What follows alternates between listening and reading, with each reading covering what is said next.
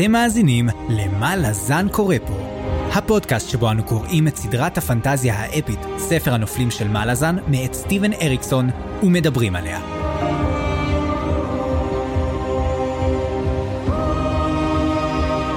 אני צפריר, ואני חיים. והיום פרק מספר 40, שבו אנחנו הולכים לדבר על פרקים 14 עד 16, ונמשיך את החלק השלישי, כל הדברים הנסתרים, בספר גאות חצות, הספר החמישי בסדרה.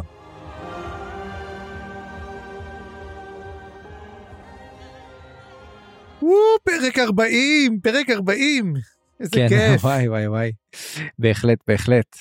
המון התרגשות, ואני חושב שזה פרק טוב. כאילו לפחות לא אומר אה, על מה שאנחנו נדבר אה, אבל אה, לפחות מה שקראנו מלא מלא מלא דברים קורים פה אני מרגיש שהקצב ממש מתחיל לעלות מה אתה חושב. תשמע, אם בוא נגיד הפרק הקודם זה היה מן השקט שלפני הסערה, מכינים אותנו לזה, פה זה מתחיל אקשן.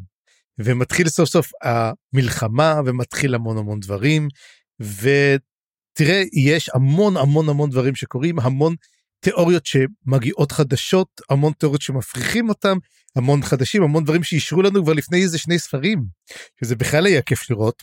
ובכלל, אני חושב שאתה יודע, אנחנו שלושה פרקים לפני הסוף.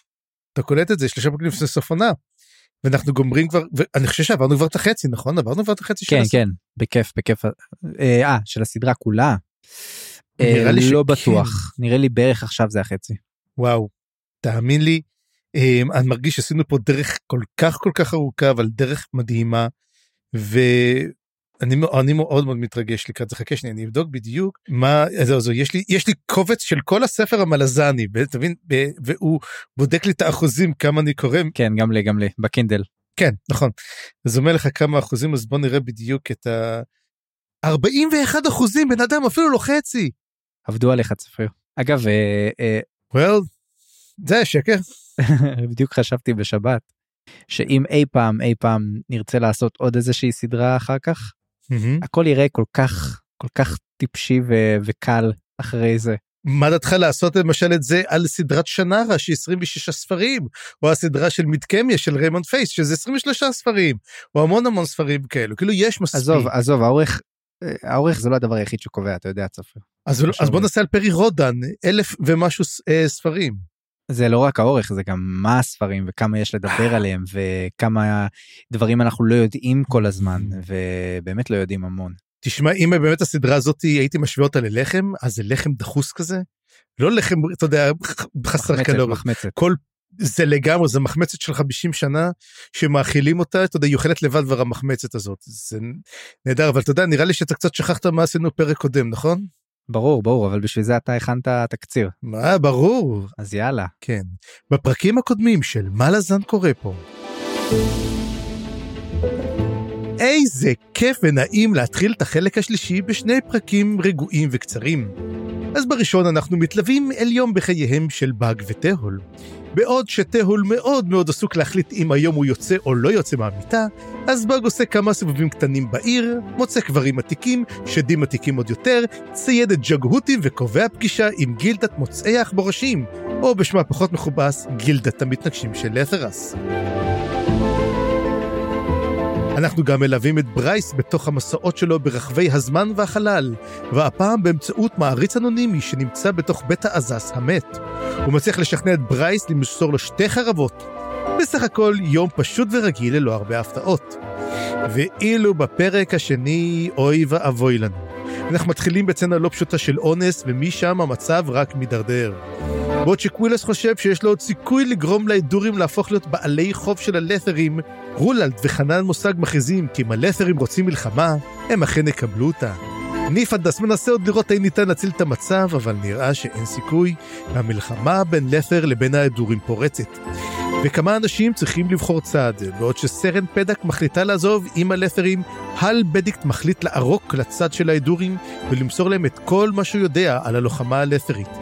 טרל סנגר עדיין לא בטוח לגבי הצד שבו הוא נמצא, ואודינס מבין שרולד השתגע לחלוטין, ואין לנו מושג באיזה צד הוא יבחר. בעוד שהמלחמה מתקרבת לקרבות הראשונים, נראה שכל התושבים עוצרים את הנשימה, וממלאים ככה לחש בינם ובין עצמם, מה לזן קורה פה?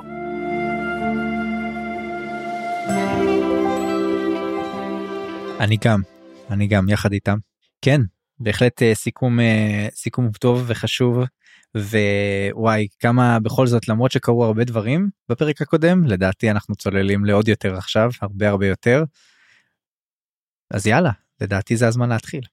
אז אנחנו נתחיל.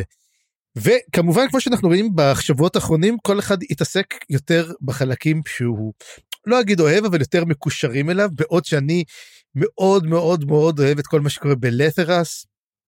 וזה הופך להיות אולי אה, אחד מערי הפנטזיה החביבות עליי במיוחד בגלל תהול ובאג שהוא אני חושב שהם הדמות הכי אוהבות עליי אתה יודע את זה. קשה לי למצוא דמויות שאני אומר וואי תשמע הם פשוט מגניבים אותי ברמות אחרות לחלוטין ואני אני רק שמח אתה יודע כל פעם שאני רואה באג עשה או תהול עשה אני אומר או איזה כיף אני נהנה לי קודם אני, אני רוצה ספר רק של באג ותיאול לא צריך מזה יותר כלום. פשוט תבקש מאסלמונט אני חושב הוא, הוא על זה. אני מקווה מאוד שלא תשמע אריקסון כתב על, על השני נקרומנסרים אתה זוכר גם הם היו חמודים לאללה והוא כתב להם כמה ספרים דרך אגב שאומנם לא קראתי אותם אבל um, עדיין אני חושב שאם היה ספר של תיאול ובאג אני הראשון שהייתי קורא. אז בוא נתחיל בעצם במסעות. אנחנו מגיעים ללת'רס והמון המון המון דברים קורים שם ומתרחשים במקביל אמנם למה שקורה בחלק האחר אבל בוא, אז נדבר יותר מאוחר. אנחנו מתחילים בעצם בבאג ובשיטוטים האינסופיים שלו אה, במהלך העיר. בתכלס הוא עושה את כל עבודות הרגליים. אז דבר ראשון הוא הולך ונפגש עם איזה כמה חבורת בריונים כזאתי שנראה שהולכים להרוג אותו אבל לא מתברר ש... הוא שכר אותם או שהם שכרו אותו, לא הבנתי בדיוק מה התחושה ביניהם, אבל הם מחכים למי שנקרא The Waiting Man. האדם המחכה, הוא אומר כן זה אני, ואומרים לו תשמע יש איזה משהו נורא באיזה מחסן, לך תטפל. אז הוא נכנס למחסן, מדבר עם איזה אל של דיברס, שקוראים לו דפק הלהק, ואז הוא משכנע אותו פשוט לא לעשות שום דבר להישאר שם ואז הוא יוצא ואומר להם תשמעו חבר'ה הכל רגיל הכל בסדר הם, פשוט לא להיכנס לבניין הזה יותר. ואנחנו מבינים שהמון המון דברים יוצאים כמו שאמרנו כל הדברים הנסתרים יוצאים החוצה מפני השטח אם זה מבית העזף ואם זה. כל כל לטרס נראה לי מתחילים לצאת דברים זה כמו נראה כמו גוסטבאסטר אתה יודע שכל הרוחות מתחילות לצאת בניו יורק וכל מיני דברים כאלו אבל עדיין היה מוזר אל של דיב מה, מה אתה חשבת על הקטע הזה היה לי נורא מוזר. לא זה זה מוזר אבל אבל אחר כך הוא מדבר עם uh, קטל וברור שהוא יהיה ברח מבית האזף. כי היא מתבאסת על זה שהיא פספסה אותו כאילו שהוא ברח ממנה. אבל uh, אני דווקא כן. התעכבתי בחלק הזה על האלטר אגו של באג כי מסתבר שהוא סוג של כמו uh, ויג'לנטי כמו כזה uh, גיבור על שיש לו אלטר אגו אז האלטר אגו שלו זה the waiting man וזה ממש גם נשמע כמו איזה משהו מוואטשמן אתה מבין מה אני מתכוון? כן, מינט מן כולל. כן. כן ואגב יש פה משחק מילים גם לדעתי כי waiting כמו waiter. כן הוא משרת. משרת. אז אז היה לי ממש מגניב אגב גם הוא מראה שהוא לא לא סוחרים אותו בגלל יכולות הקרב שלו. כאילו הוא אומר לו מה אתה הולך להילחם בו הוא כזה לא מה פתאום אני אולי מקסימום אני אקרא לאיזה מכשף או משהו אבל אה, אז או, או שהוא עושה את עצמו או שהוא באמת לא לא פותר בעיות ב, עם כוח הזרוע. תשמע זה כמו מיסטר וולף בספרות זולה זה שבא לתקן דברים אתה יודע קוראים לו למה לא אמרת זה כל מה שצריך להגיד אתה קראת לבאג ל the waiting man אז אני עדיין מחכה לראות אולי באמת עוד ספר the, the amazing adventures of the waiting man. לגמרי אני בעד. כן ואז בעצם באג הולך לעוד אה, מקום להיפגש הוא הולך להיפגש עם רקט אה, אם אתם זוכרים רקט היא אחת הנשים היחידות שעוד אה, קיימות מגילדת לוקדי עכברושים והוא בעצם שואל אותה את כל המקרים הוא בא לחקור אותה על, על החקירות הרי גילדה, הגילדה הזאת עשה את המחקר על כל הרציחות שנעשו על כל ההיעלמויות שנעשו. והיא באה עם משהו שבוא נגיד ככה קשה להאמין היא אומרת שרוב ההיעלמויות הן רציחות של גרון אבריקט והבן אדם רוצח בין 2,000 ל-3,000 אנשים בשנה. עכשיו, תקן אותי אם אני טועה אבל זה בערך 100 אנשים ביום במינימום. השאלה פה זה האם הוא עושה את זה לבד או שהוא עושה את זה בעזרת אנשים כי אם הוא עושה את זה לבד לא נראה לי שיש מספיק מספיק זמן לעשות את כל זה אלא אם כן הוא רוצח כן. אותם בסיטונאות. או אז זהו זה אז פה השאלה קודם כל, למי הוא עושה את זה? מתברר שגרון אבריקט הוא די פסיכוטי ברמות קשות. אמ, וגם כי כמובן יש לו דה קינגס ליב אז הוא יכול לעשות כמובן שאי אפשר לשפוט על זה השאלה עצמה האם הוא רוצח אזרחים של לת'רש שהוא רוצח נרקים טרסנלים פרידים. אנחנו גם כן לא יודעים את זה אבל מה הוא עושה נראה לי פה סליחה שאני אומר שהוא מנסה לצבור כוחות או נשמות או משהו כי זה לא טבעי המספר הזה. Uh, יותר מזה גם זה נחמד שהיא אומרת את זה וזה נחמד שהם עלו על הבאמת דבר חשוב הזה אבל זה רק מסביר פחות מחצי מהרציחות בכל זאת. אז מה אתה יודע כאילו זה זה בהחלט תגלית חשובה אבל זה לא פותר את הבעיה שאנחנו עדיין לא יודעים מי רוצח את היתר שזה עוד איזה 4,000 מינימום. כנראה קטל. אבל זה, זהו שלא. לא סתם לא זהו, ש, זהו שלא. היא לא רוצחת כל כך הרבה. היא, היא רוצחת, היא רצחה אולי כמה מאות. היא רוצחת אבל כן. כמה? אתה יודע, אתה מכיר את המים הזה? כמה זה הרבה, אתה יודע, 100 כמה שקל? בסדר. לרצוח? כן, זה הרבה, אוקיי? אז כמה מאות, לא, בוא נגיד, לעומת כמה אלפים? כן, אנחנו מבינים את הקנה מידה שלנו. אבל בוא נדבר שבכל מקרה ארוחת הערב הופכת להיות קצת גועלית למדי, כאשר היא מנסה כביכול רק את לפתות את באג, אמ, אני חושב בצורות הדוחות ביותר אפשריות, אבל אז באג אומר לה, תשמעי, אני כבר, אה, יש לי כבר, אה, אני נשבעתי ל... אתה יודע, אני פרשתי מינית כבר, כבר מזה אלף שנים. And that got me thinking. האם זה literally אלפי שנים? האם זה literally אלפי שנים? האם הוא אומר פה משהו או שהוא סתם צוחק עליה? האם באמת באג הוא יותר ממשהו? אנחנו כבר מבינים שזה כן, שהוא יותר ממשהו, אבל השאלה מה? וזה, וזאת שאלה שהיא מאוד מעניינת. בכל מקרה, אחרי שהיא כמובן מגעילה אותו והוא בורח משם כדי לא להיות איתה, אז היא כאילו אומרת, אומרת, אוי, זה גם הגעיל אותה לגמרי, פשוט אומרת, אני לא ידעתי איך פשוט לגרום לבן אדם הזה לעזוב. אבל באג יודע את זה שעשה לו את זה, ואז הוא אומר, וואלה, זאתי חכמה. הוא אומר, היא הכי מתאימה לתהול, היא היחידה שיכולה לעמוד בקצב שלו. האם יש לנו פה shipping שלא שמנו לב אליו? תהול ורקט? תשמע, אני לא יודע, אם היא תשרוד את המכנסיים שלו, נראה לי שהכל בסדר. כן, האם אנחנו קוראים עכשיו טאקט או רהול? לחשוב על זה. צריכים לחשוב על זה, כן.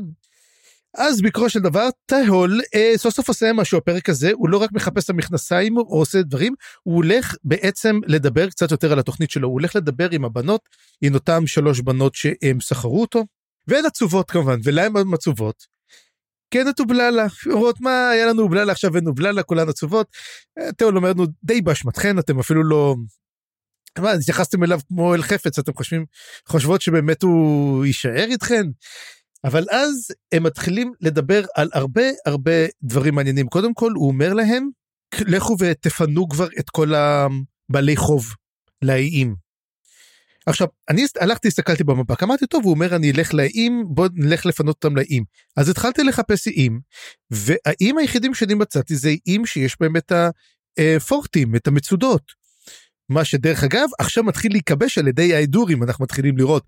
אז זה האיים שלא ראינו אותם זה איים אולי קצת יותר דרומה כמה פערי מסתיימת ואם כן מה הגודל של לת'רס היא ענקית אם כך. לת'רס היא יבשת ממה שאני מבין ואם היא אכן יבשת אגב אנחנו מקבלים גם בפרקים האלה שיש בערך 6 יבשות אמ, אז אם היא באמת יבשת זה מאוד מאוד אה, מסתבר שיש הרבה איים באזור אה, ואנחנו כמובן רק רואים את החלק הצפוני של, של היבשת. אולי אפילו את הקצה של החלק הצפוני אנחנו לא יודעים כמה גדולה היא באמת. היא כך גדולה שלא רואים אפילו את לטרס לטרס לא נמצאת על המפה. כן נכון אז באמת מסתבר לומר שיש עוד איים שמדובר עליהם לא רק כאלה שיש עליהם את המצודות. אבל השאלה באמת איפה האיים האלה נמצאים האם יש להם חשיבות אסטרטגית כלשהי ו... mm-hmm.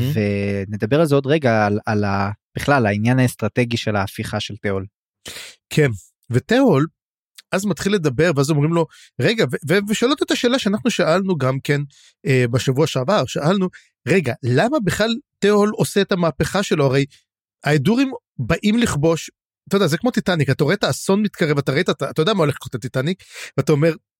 אתה רואה את האסון מתקרב והם לא עושים כלום ואומרים לו אנחנו רואים את האסון הזה אנחנו יודעים בסופו של דבר שה... ההדורים מנצחים אוקיי אנחנו יודעים את זה כי אנחנו יודעים שבתכלס אה, רולד ימשיך הלאה הוא אותו כיסר הכאב. אז אנחנו רואים שהולך להיכבש, אבל אז תהול אומר דבר, ואומרים לו למה אתה בכלל פוגע עכשיו בלתר אז בזמן שהולכת להיות מלחמה. ואז הוא אומר משפט מאוד מעניין, הוא אומר הדבר הכי גרוע שיכול להיות להדורים עכשיו זה שהם ינצחו במלחמה. כי זה ישמיד אותם את מה שהופך אותם לגמרי, מכיוון שהטיסטי אדור חיים בדרך חיים מסוימת, הצורך שלהם להפוך להיות אימפריה הוא שונה לגמרי מכל מה שהופך אותם לטיסטי אדור, ולמעשה הוא יהפוך אותם ללת'רים. ולכן הוא אומר, אתם חושבים בדבר הזה, אני לא, אני יודע שאם אני אפסיד בדבר הזה, הם ינצחו או לא ינצחו, העריץ תמיד יישאר העריץ. איך אמרנו את זה? העריצות בסופו של דבר הופכים, אלו המדוכאים הופכים להיות העריצים החדשים. המגתו מעגל בלתי פוסק שנגמר. ועוד כשנגיע למתקפת המנע, כן, שמשמידה את, ה, את המולדת, נגיד את זה ככה, בעצם יש להם רק שתי אופציות. זה או להפוך להיות מונגולים, כאילו עם נווד ש, mm-hmm. שפשוט הורס כל דבר בדרך ובוזז וזה, שאין לו שליטה בעצם, מה שאני חושב פחות יקרה, או אופציה שנייה זה כמו הברברים וה, והאימפריה הרומית, שכובשים את האימפריה והופכים להיות האימפריה, או, או מש, משתקעים בה. אז נראה לי זה, זה, זה אותה אופציה יותר הגיונית וזה מתחבר למה שאתה אומר. בדיוק, ולכן אומר קודם כל תהול, המטרה היא להשמיד את השיטה. כי בכל מקרה ההדורים יאמצו אותה, גם כן. אז אני בא להשמיד את השיטה, אני לא בא להשמיד את הממשל, אלא את השיטה שלו. והוא מבין גם אולי שגם אין דרך כל כך להציל את לטרס, היא די מקום אבוד. אבל מצד שני הוא לא רוצה להיות זה להיות הגורם שמכריע את הכף. הוא אומר אם עכשיו אנחנו מבצעים את ההפיכה שלנו אנחנו די גוזרים את הדין על, על זה שההדורים ינצחו. ולמרות שהוא די מבין שההדורים כנראה הולכים לנצח הוא לא רוצה לעזור להם. ואני חושב שזאת גם נקודה חשובה כי תיאול הוא, הוא איש פרגמטי. הוא מבין שגם אם, אם, אם כנראה הם הולכים לנצח לא בטוח הם הולכים לנצח והוא לא רוצה להיות זה שיטה את הכף. כן. וזה עונה על שאלה ששאלנו בעצם בפרק הקודם כאילו שאלנו את זה עליו האם האם בעצם הוא, הוא מנסה לעזור להם לא לעזור להם האם הוא יהיה בצד של הל אני לא חושב אני חושב שדי הבנו שלא. אני חושב שהוא לא לוקח שום צד שזה מאוד מעניין. הוא, הוא לקח את הצד של עצמו לא הרי תיאול הוא כבר צד עצמו במלחמה מעניין גם כן מה הוא מנסה להשיג בכל מקרה. ואז בכל מקרה שתהול יוצא החוצה הוא פוגש את uh, שורקולל ואז הוא אומר לה אוקיי שורק מה מה קורה והיא מאוד מאוד קודם כל היא מאוד מאוד משועממת היא אומרת תשמע היה כיף לעשות את השוד אני רוצה עוד עבודה.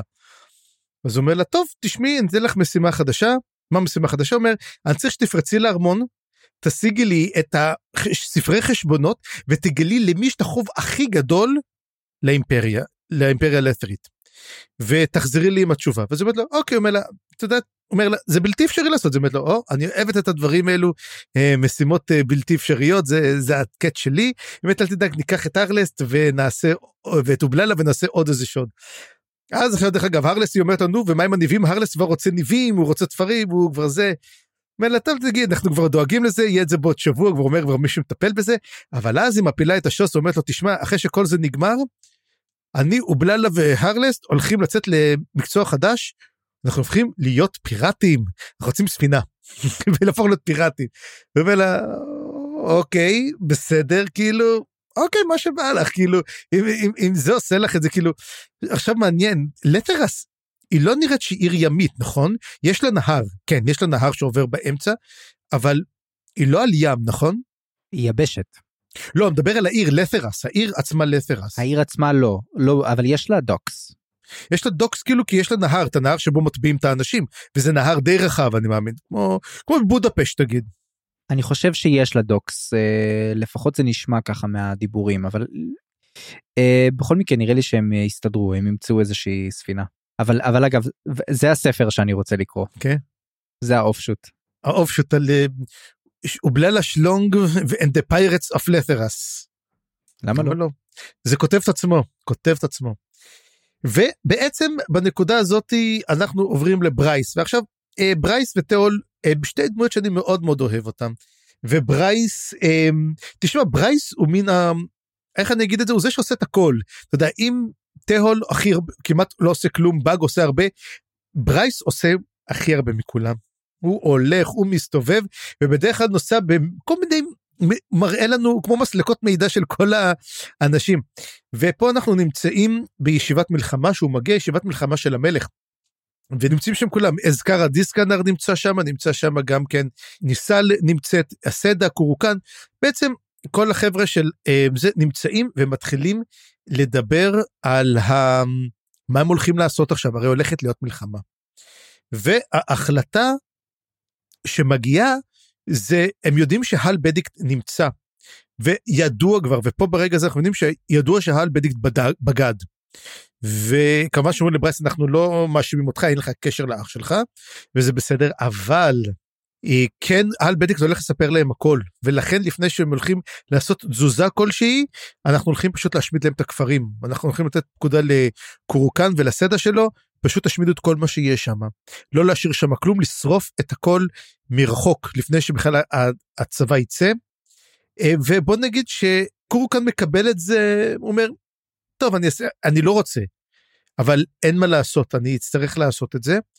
והוא גם כן אומר וגם כן ניסה לומדת את זה שזה מאוד מעניין היא אומרת שאולי צריך להשמיד גם את האתרים המקודשים שלהם לא רק אה, באמת כמו שעשינו לנרק ולטרסנל שהם היו בעצם הם, ככה הם בעצם חיסלו כי הם הרסו את המקומות המקודשים שלהם את הפגיעות באלים.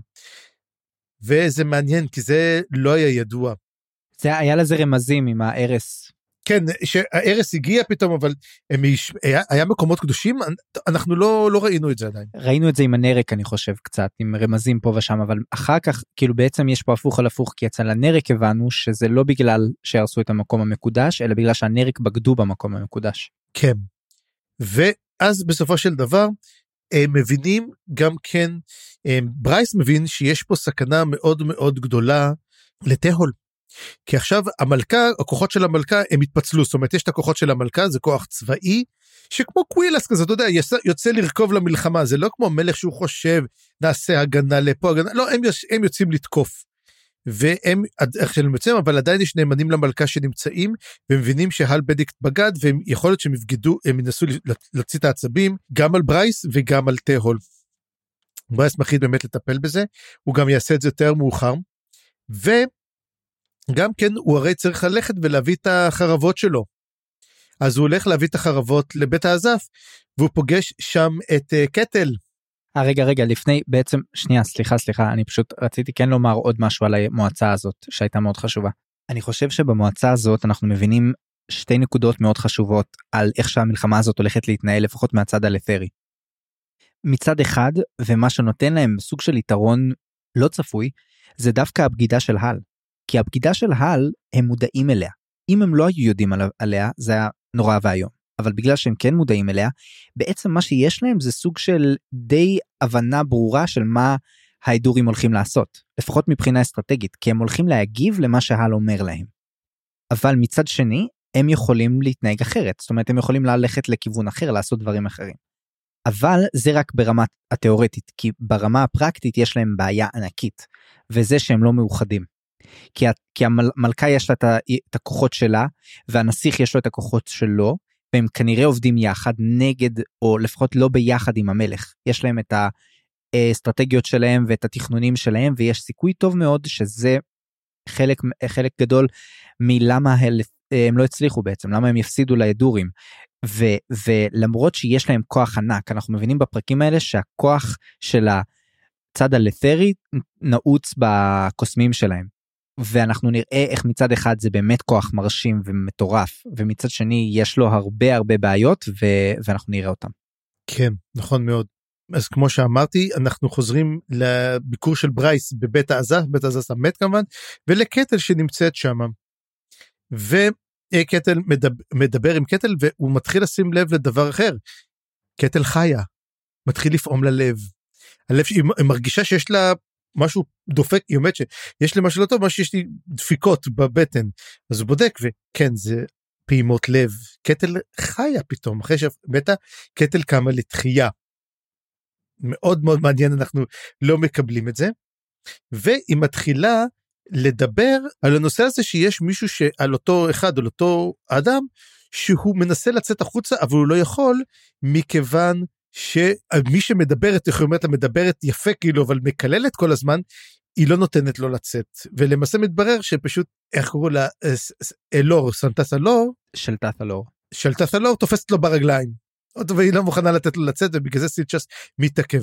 כן זה לא נאמר בפירוש אבל אני גם מסכים שזה רוב הסיכויים שזאתי איך שהם מתארים אותה. זה זה, זה תשמע זה אתה יודע מה אם אם אם זה יתבדה אני מאוד מאוד אופתע אני אני לא חושב שאני טועה בקטע הזה.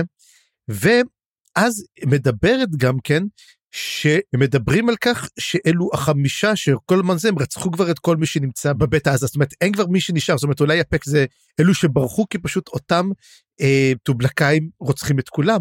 ואז היא אומרת מי הם? היא אומרת אה זה האלים הטרסנליים אני חושב שזה די סגר בעצם את התיאוריה שאמרתי לפני זה שהטרסנלים הם טובלקאי וזה כן וזה נכון מה שגם כן אמר שיש ארבע ריאות שזה מתאים בעצם גם כן למה שאנחנו יודעים על קרסה אורלון שיש לו לב במקומות אחרים ויש לו כמה האיברים שלו קצת לא דוברים אז זה גם גרם לי לחשוב אולי גם הנרק זה ברגהסטים אתה יודע כל הדברים האלו שאנחנו לא כל כך יודעים מי זה מי.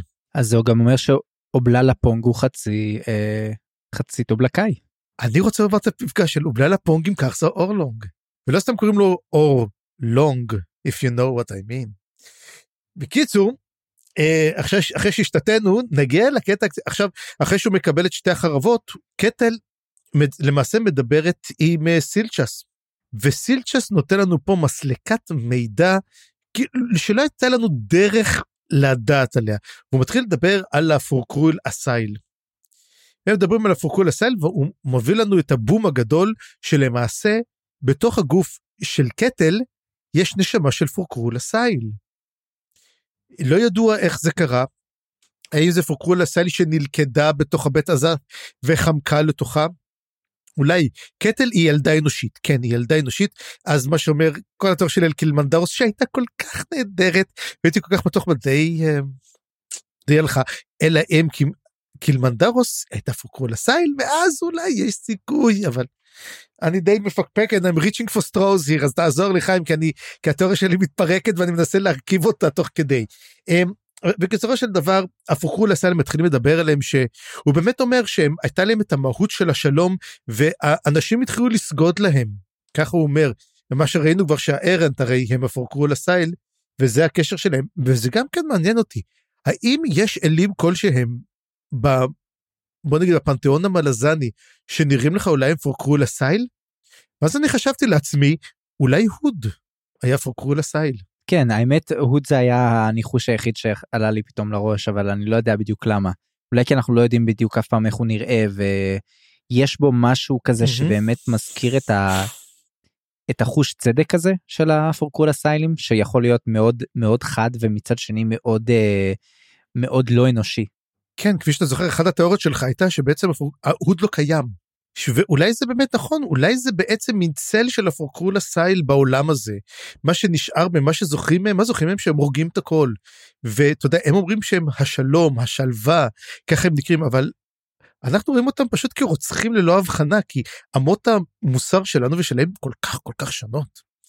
אז אה, זה באמת מעניין ואז אה, סילצ'ס אה, מדבר עם uh, אותה uh, קטל והוא אומר לה קודם כל שיש לך שתי נשמות בגוף של ילדה מתה. השאלה עצמה של מי הנשמה השנייה האם הנשמה שלה? כן אני חושב שכן. אחת זה הנשמה שלה המקורית והשנייה שמשום מה לא עזבה אותה מעולם mm-hmm. והשנייה זה באמת הפורקרולה סייל שעכשיו אה, כן. נכנסת שם. עכשיו תזכור אנחנו יודעים שאפשר להפוך להיות על מת אם מישהו הטיל עליך קללה זה מה שקרה לשור כלל. אז מי הטיל קללה על ילדה קטנה? זאת לא הדרך היחידה. אני חושב שגם אם נסתכל על הנשמות של אטיסטה אנדי למשל הצללים אז נראה שזה לא בהכרח תמיד קללה. כן אבל הם לא הם לא זומבים הם לא זומבים הם רק רוחות שהם כלאו אותן זה נכון אבל הן נראות ומתגשמות בעולם כרוחות רפאים. שור כלל פה הר, הרסט הם הטילו עליו קללה מראש כדי שהוא ימות ויהפוך להיות זה. הרלס סליחה אז מה קרה בעצם עם קטל? מי יטיל כללה על ילדה קטנה ולמה שמישהו יטיל? שאלה מצוינת, מה אם אותה קטל היא הבת של גרון אבריקט? תיאוריה. הבת הלא חוקית שלו. עכשיו העליתי אותה עכשיו הרגע, הרגע העליתי אותה, זאת אומרת, לא חשבתי על זה מראש, אבל אמרתי, תשמע, אם היא בת אנושית, בוא נחשוב את מי אנחנו מכירים. היא יכולה להיות הבת אולי של תהול, של ברייס, אמ- אמ- זוכר מה אמרתי כבר? שהיא אולי האחות העבודה לבית אה, בדיקט, אולי היא האחות האחרת של גרון, שבעצם הוא רצח את שני האחים שלו. גם את הרלס, גם את הבכורה וגם את הצעירה. אני, אני רוצה להציע עוד משהו אה, שהוא מתאים קצת ליקום המלזני וזה שיכול להיות שהיא בכלל לא כזאת חשובה זה לא משנה מי היא. היא פשוט מתה בזמן במקום הלא נכון או בזמן הלא נכון או בשניהם וסוג של נבחרה על ידי איזשהו כוח עליון להיות שם בבית העזף או משהו כזה. למה אתה מוריד כאילו למה לבאס? טוב סתם הרי כל הסיפור של הפודקאסט זה לתת לכל התיאוריות הכי פסיכיות לצאת להגיד סתם אבל להגיד סתם אני בעד תגיד תגיד את כל התיאוריות הפסיכיות. היא סתם מישהי. אתה יודע משהו? סתם מישהי זה לא אריקסון. אתה יודע מה? זה לא אריקסון ואני לא אקבל את זה. בכל מקרה אז כמו שאמרנו סילצ'ס אה, יודע שהוא אמור לצאת עוד מעט והוא אומר אנחנו נצא ביחד ונסתובב ביחד הוא והיא והם יחסלו באמת את מי שצריך כנראה את אותם חמשת הטובלקאים. אבל אז הוא אומר לה תשמעי אם הפורקרול הסייל שלך הולך לצאת אני צריך לחסל אותך. מתברר שבעצם הדרקונים הם אלו שהרגו את הפורקרול הסייל הם האויבים הגדולים. הם למעשה התלן אימאס הם האויבים הגדולים של הג'גהות כך הדרקונים הם האויבים הגדולים של אה, הפורקרול הסייל. אנחנו מבינים שהפורקרול הסייל לא קיים כי האלנט די די די חיסלו אותם אמר די חיסלנו כבשנו אותם וכלאנו אותם זאת אומרת לא הייתה לנו כל כך אופציה להרוג אותם הם מאוד מאוד חזקים. אגב המון המון מידע על דרקונים אנחנו מקבלים גם כן במהלך הפרקים במיוחד בחלקים שלך עוד. יהיה מדהים. אז עכשיו השאלה פה גם כן האם היא תצטרך להרוג אותו או הוא יצטרך להרוג אותה? זאת השאלה בסוף מה יקרה? אבל יהיה מעניין לראות את זה. ואז בסופו של דבר הם מצליחים לחשוף שמי שאחראים לכל הסיפור הזה זה חסרי השם אותם Nameless אתם אתה זוכר כבר מהספר השני שנזכרים ועכשיו זה ברור ה Nameless כבר הבנו הם הכהנים של האזאת'. ומתברר שהם כבר כהנים מלפני אלפי אלפי אלפי שנים. מהרגע שעזבת הוקם קמו ה Nameless אבל הם עצמם מסתירים את עצמם בצללים תמיד אין להם שם הם רק מטפלים. ועכשיו השאלה אם אין להם Nameless זה כמו מזכיר לי את ה Empty Hold את המאחז הריק. אולי האזור של איפה שהמאחז הריק הוא בעצם האזאת'? האם העלייה של המאחז הריק קשורה למותו של הבית האזאת'? וזה קשור לעוד שאלה שהיא מתחילה להתגלות וגם כתבנו את זה מה הקשר בין מי שעולים לבין ה tiles אנחנו דיברנו על זה כל כך הרבה ואנחנו מתחילים לקבל תשובה קצת פה שהיא מאוד מאוד מאוד מאוד מעניינת. אני רק אה, אתקן טיפה כי בכל זאת אנחנו יודעים שהזף יש לו מאחז ספציפי והמאחז הריק הוא מאחז נוסף על גבי זה. למה אתה מבאס? אה. כאילו אוקיי ת, תן, להריץ, תן, תן להריץ אה, תיאוריות. אז גם אני אחבר אתחבר למה שאמרת אה, בנוגע ל... ל...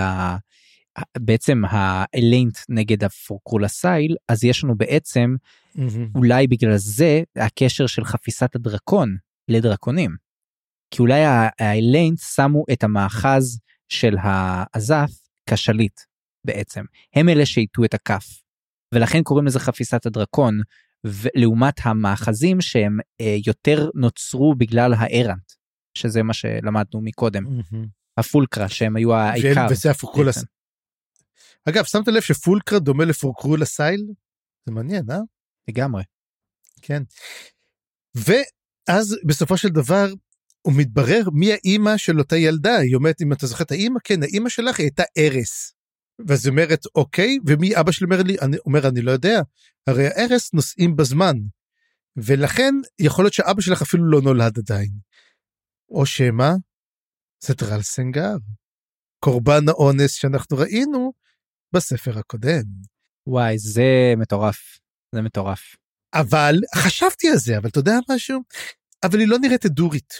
או שכן אנחנו לא יודעים מכינים אומרים אולי שהיא מלוכלכת אולי לא מלוכלכת אלא היא אפורה.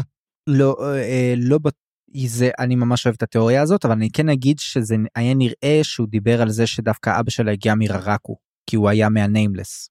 Hmm. והניימלס מקורם בררקו. כך הוא אמר אז יכול מאוד להיות אני דווקא חשבתי איקריום או משהו בכיוון הזה ואז היא קצת ירקרקה. אגב, אתה ראית את ה... אתה קלטת את הרמז לאיקריום בפרק הזה? נו.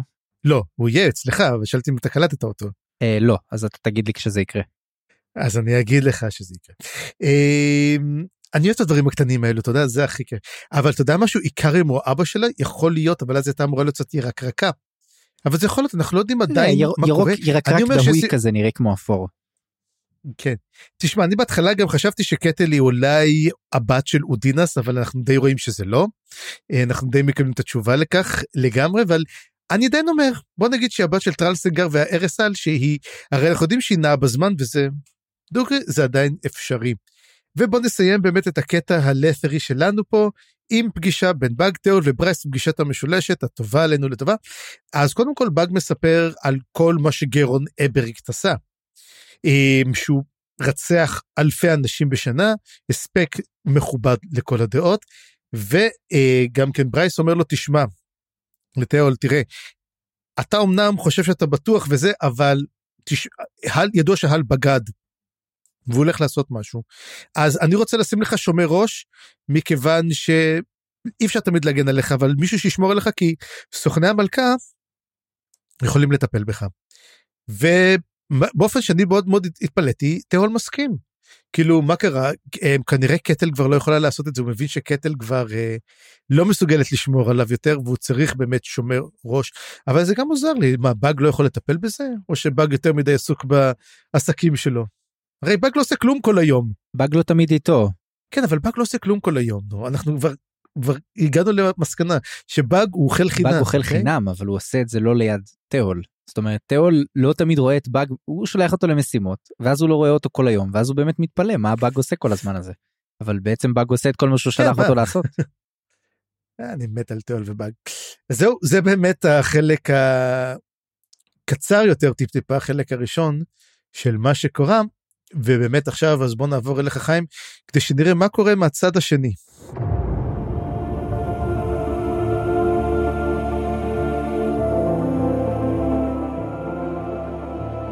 כן אז נדבר באמת על הצד השני ותקשיב קשה קצת לעשות את זה בצורה תמטית כי באמת האירועים שקורים פה הם קורים לאורך כל החלקים ויש פה המון קפיצות מאחד לשני בשני שני פרקים ברצף אגב עד עכשיו היה לנו יחסית פרקים שהם פרק על לת'רס ופרק על האדורים ופרק זה ופה הכל מתחיל להתערבב. ואני אוהב את זה גם אני חושב שזה ממש הופך אותם לפרקים סופר סופר קצביים ומעניינים. אמ, אז בואו באמת נתחיל מסרן ובורוק. ואני רוצה להגיד שסרן פדק הופכת בפרקים האלה לדמות סופר מעניינת. אה, ודי מסבירה למה התעסקנו בה עד כה. היא לא הייתה דמות כל כך חשובה עד עכשיו, רק קצת דרכה הצלחנו להבין דברים על החברה האדורית, נכון? והקשר שלה ללת'רס.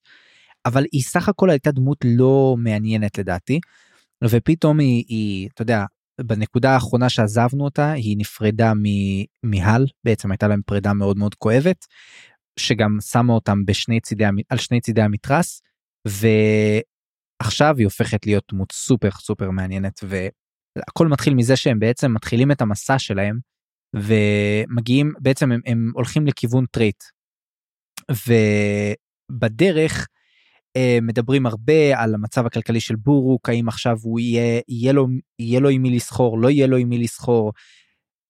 בסופו של דבר אמ, אנחנו אני לא אתעכב על זה יותר מדי כי מה שהאירוע הגדול שקורה זה בעצם הם פוגשים שלושה קוסמים שאחר כך נפגוש אחת מהם עוד פעם בהמשך שבעצם מתחילים להבין שהצבא הלת'רי מתחיל בעצם באיזושהי מתקפה קסומה שמוביל אותה הסדה קורוקן והמתקפה הקסומה הזאת תשמע זה כמו להביא אה, הירושימה ונגסקי אוקיי זה כמו להביא עכשיו אה, פצצת אטום הם בעצם עושים איזשהו קסם פסיכי ותוקפים בבת אחת את כל הכפרים האדורים ופשוט משמידים אותם כליל.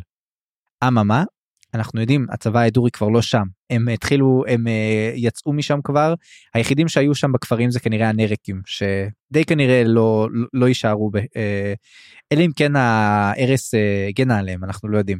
די אומרים שהם מתו אומרים שדי הלכו כפות. כן כנראה הלכו כפות מסכנים אבל בכל מקרה זה היה בעצם קטליזטור לתמה כללית חדשה שהולכת להופיע בפרקים האלה, וזה באמת העניין של המוסריות במלחמה. ואני חושב שזה מאוד מעניין כי אנחנו, אם אנחנו צובעים את האדורים ככוח הרע פתאום, כן? הכוח שמונע על ידי אל, אל, אל רע ו, וכל הדברים האלה, ומצד שני יש לנו את קורוקן, שהוא סבא חביב כזה, אבל הוא מנחה ובעצם מוביל פה מתקפה פסיכית שאמורה להשמיד הכל. אה, לוחמים, ילדים, נשים, אה, עבדים ששייכים לאותו עם, כולם אמורים להיות מושמדים במתקפה הזאת, מה שלא קורה, אבל זאת הכוונה. והשאלה פה, אה, וגם מעלים את זה מול סרן, האם זה יותר, זה עדיף, או האם עדיף בעצם להיגרר למלחמה עקובה מדם שתימשך המון זמן ותגבה מלא מלא מלא אנשים, וזאת באמת שאלה אחת. והדבר השני שאנחנו נראה זה מתקפות ספציפיות והאם שמה במיוחד אצל טרל כשהוא הורג את הלוקאוט שהוא נער והוא חווה על זה המון uh, מצד אחד הוא לא רוצה לעשות את זה מצד שני הוא מבין שאין לו ברירה. ושם יש גם את השאלה של המוסריות כאילו ו- ו- ובאמת האם המקרו של של רצח המוני והמיקרו של רצח פרטי האם זה כל כך שונה אחד מהשני אני מאוד אהבתי איך שהנושאים האלה מופיעים פה בפרקים. כן, זה דבר מעניין. אני דווקא הייתה לי, אתה יודע, אני כחובב לור מושבע, לא של לור, אבל של לור באופן כללי, היה שם קטע מאוד מעניין, ממש בתחילת הפרק, שסרן וברוק עוברים איזה מעבר כלשהו, כי הרי רודפים אחריהם רוחות כל, כל, ה, כל הדרך שהם הולכים, רודפים אחריהם רוחות, והיא מגיעה לאיזשהו מעבר והיא עם צוק שחור. והיא שמה שם את היד, ואז פתאום היא מתחילה לקבל חזיונות שזה קטע לא מובן כל כך כאילו למה היא מקבלת חזיונות מאותו מקום אבל כן אומרים לה אומרים לה שמה שהאחד משלושה יחזור עם חרב בוהקת ושל שתי גבירות מאותו מאחז. ואחת מהן זאת סרן פדק.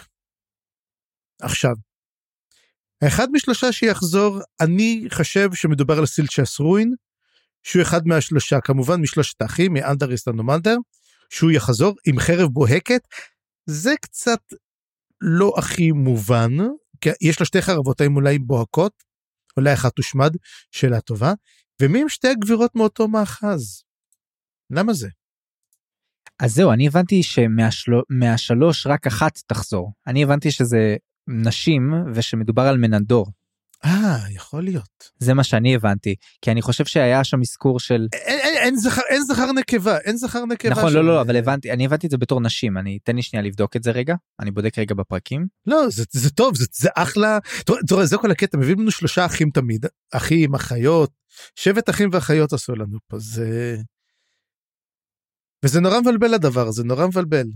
אגב, אה, לגבי הזכוכית, בזמן שאני מחפש, לגבי הזכוכית השחורה, יש את זה בפיגרף mm-hmm. של פרק 15 יש לנו בעצם uh, preface to the Neric absolution, מירקס predict, ושם מדובר על black glass stands between us, the thin face of otherness, risen into difference, these sibling worlds. You cannot reach through or pierce this shade so distinct as to make us unrecognizable. Even in reflection, the black glass stands, and that is more than all, and the between us gropes but never finds focus or even meaning.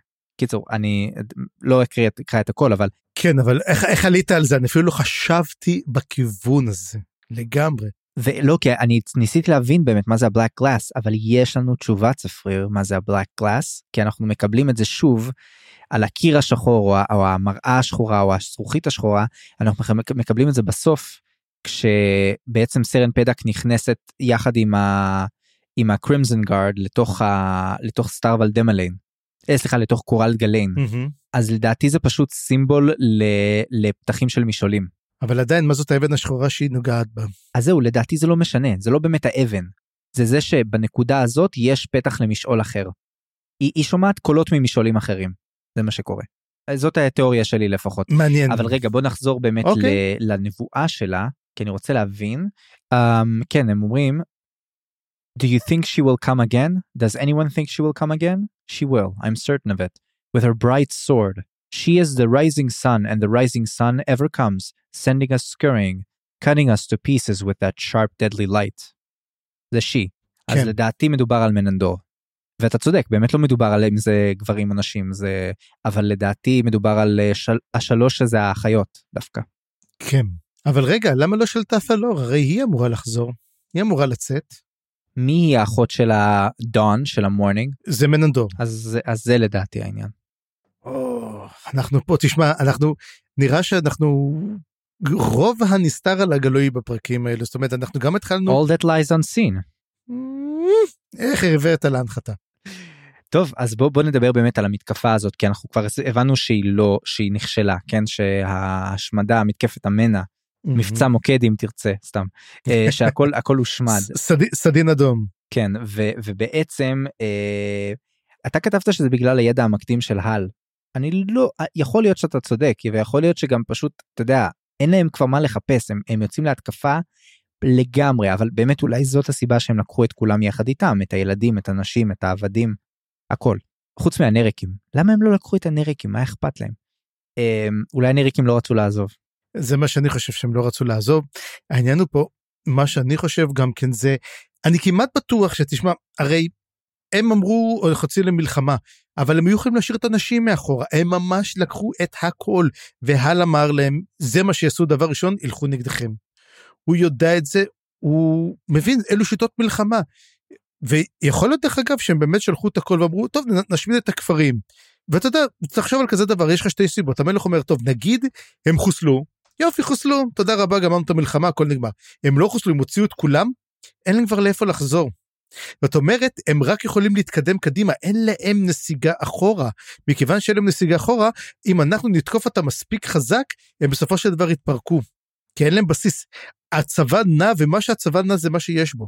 וזה גם איך אתה יכול לשלוט באימפריה, הרי אתה רוצה לכבוש משהו, אתה צריך לשים כוחות בדרך, אין לך יכולת לשים כוחות בדרך. כי זה כל מה שיש לך. טוב אנחנו נראה שיש להם כוחות באמת עצומים אבל מצד שני אתה כן. צודק יש למתקפה הזאת גם ערך בוא נגיד פסיכולוגי. זה מטורף כאילו להשמיד את כל המולדת שלהם בעצם זה, זה עצום. אבל גם אה, מצד שני יש לנו את השאלה כמה זה מה היה המחיר. האם זה עלה בכוח הקוסמים?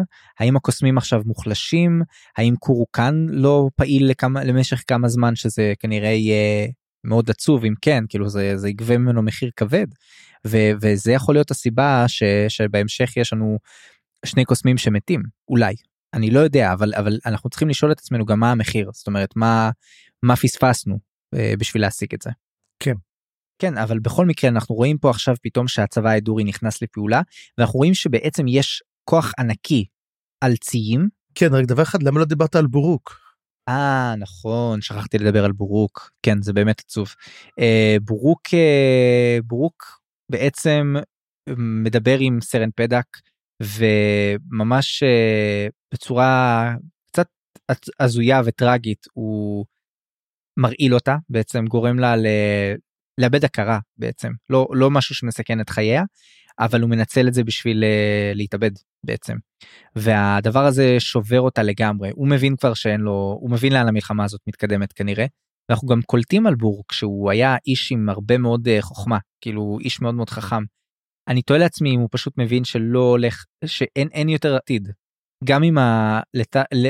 הוא לא חושב כנראה שלתר ינצחו אבל הוא חושב שהאדורים uh, כנראה הולכים לנצח ושזה המצב uh, המצב יהיה גרוע.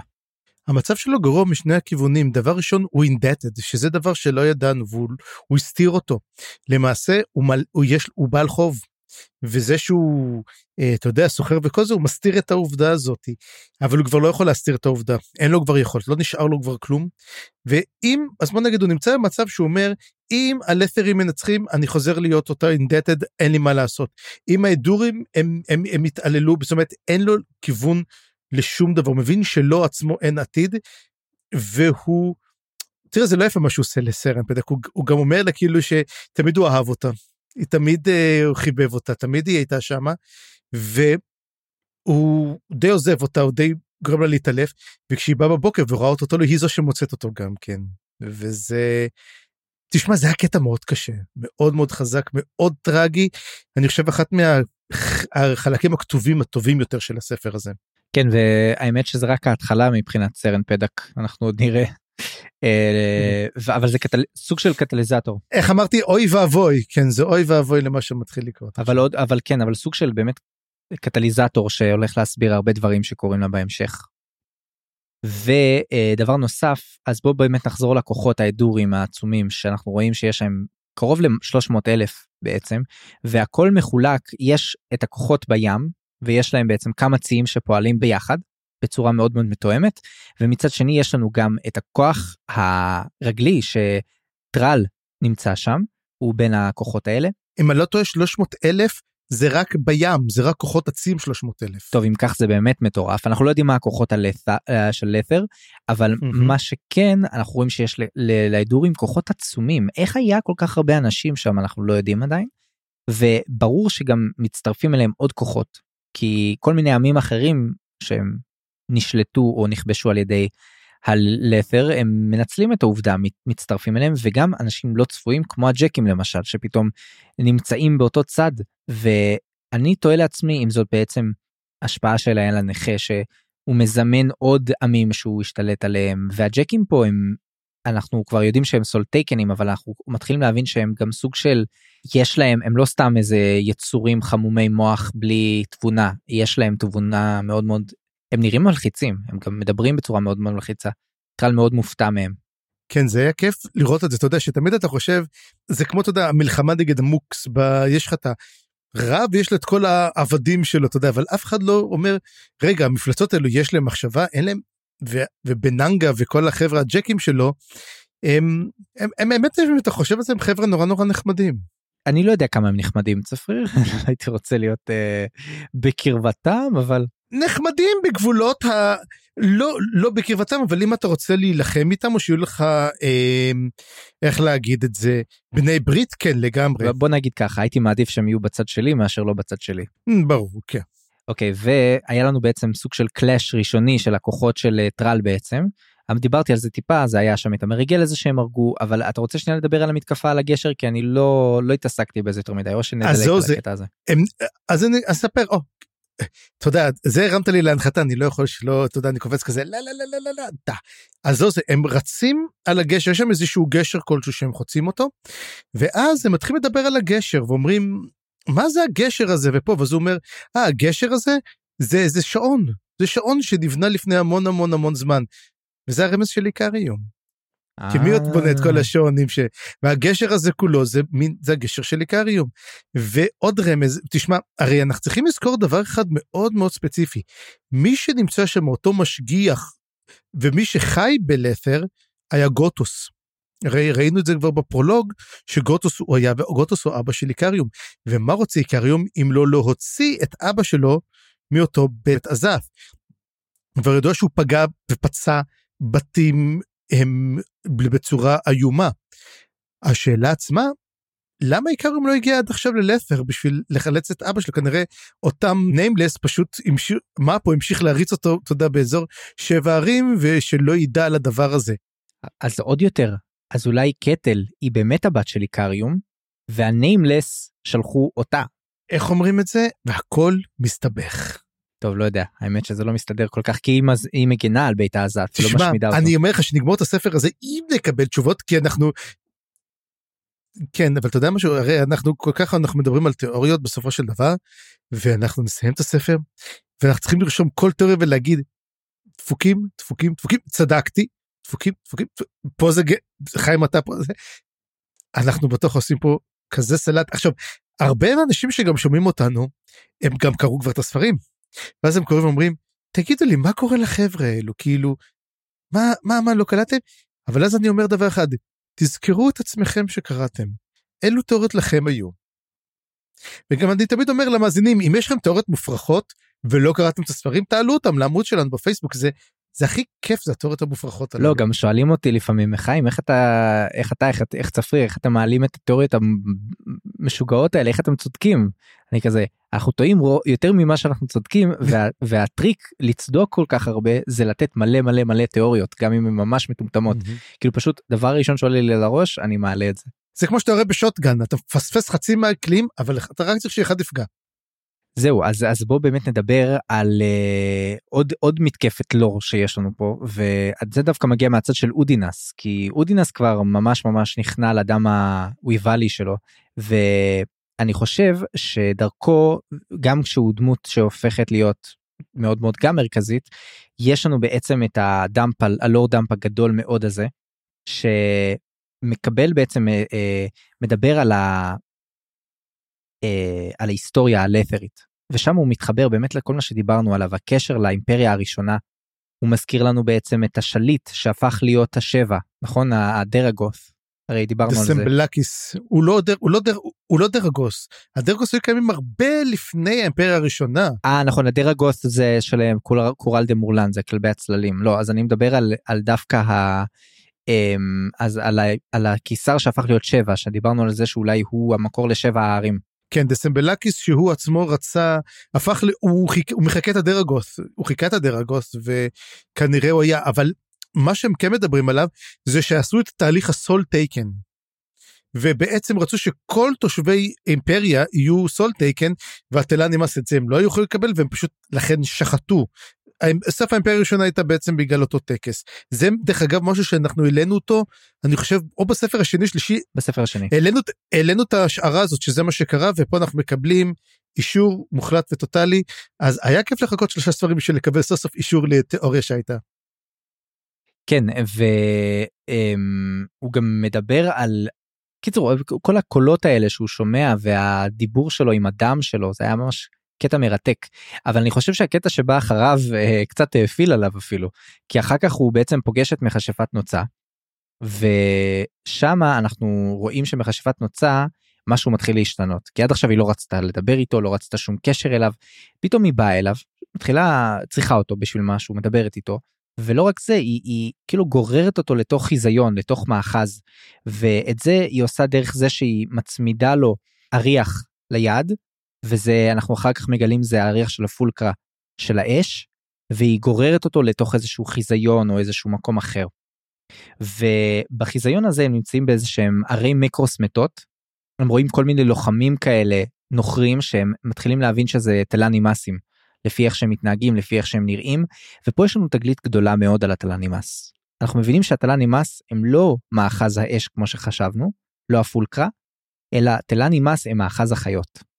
זה לא הייתה הפתעה אנחנו ידענו שהתלנים עושה מדושכים למאחז החיות. זה ידענו מהספר השלישי אבל אני חושב נכון. שמאז קרו הרבה דברים שגרמו לי לחשוב שהם כבר מאחז האש. מתברר שאנחנו יודעים אנחנו מגלים הוא מאחז האש שזה השוס הגדול. כן אבל אה, לא לא רגע רגע רגע אני לא בטוח שאני מסכים איתך פה אז עוד מעט תגיד מה אתה חושב אבל אני כן לא, רוצה. לא. אני, אני כן רוצה לומר אבל שהאש זה הארסל לפי מה שאני רואה פה זה, זה מה שאתה חשבת? כן אוקיי כן. סבבה אז, אז אז לא משנה אז אני מסכים איתך בקטע הזה אבל הטלה נמאס הם מאחז החיות בגלל שלא בגלל שהם חיות אלא בגלל שהם לובשים חיות אז כאילו האורות של החיות שתמיד יש עליהם זה בעצם אה, הקשר שלהם למאחז החיות. ועכשיו אנחנו יודעים שגם טוג ופנדרי הם השליטים של מאחז החיות. זאת אומרת שזה מעניין אבל ובעצם הטלה נמאס חזרו למאחז החיות. הם התקבלו שם והזיכרונות שלהם שם וגם אומרים ש... וגם כן מתברר מה שמעניין מאוד על התל"ן אימאסים אלו שאומרים על האימאסים אומרים למה כאילו מי אתם וא' קוראים להם אימאסים הם לא תל"ן אימאסים הם אימאסים הם, הם בעצם אלו אומרים מה כאילו למה זה כל כך חשובים זאת אומרת כי יש 4,000 תל"ן אימאסים בתוך הקרקע של לת'ר אבל אין בונדקסטרס ולכן הם בעצם תקועים שם והם לא יוצאים החוצה. והם פוגשים שם כמה אנשים מאוד מעניינים. לגמרי. אבל באמת מה שאני רוצה ומה שכן רוצה להגיד שהם אמרו שהם גנבו את האש מהארסל ואני אומר שהארסל הם האש בפולק, בפולקרה ואולי באש בפולקרה זה הרבה יותר מסתדר זה פתאום הרבה יותר מסתדר ולא רק זה כי בעצם הפולקרה הם למעשה שלושת הגזעים הגדולים הארסל האש בעצם הדולמן זה הפורקרול הסאיל. לא הדולמן זה הג'גותים. זה, לא, הג'גותים זה הקרח, יש להם את מאחז הקרח. לא, הם, הם, הם הארנט. האר, לא, הארנט זה פוקול הסייל, תראה מה קורה פה. תראה מה עשית אריקסון. הדולמן זה הקרח אני חושב. לא לא לא יש לך מאחז של קרח שלם. יש לך את הצופה את הזה יש שם איזה קטע. אתה יודע מה אני צריך לשבת לרשום ואנחנו צריכים לעשות את זה. אז למשל אנחנו יודעים שהצופה ממאחז הקרח זה גוטוס זה בעצם נכון אתה צודק אתה צודק. הדולמן אז אני אתן אולי דולמן זה קצ'יין שמאלה אולי. מה שמעניין כי ידוע שהם למעשה הדולמן הוא אבן. וידוע שהם היו במצודות השמיים שגם כן עבודת אבן.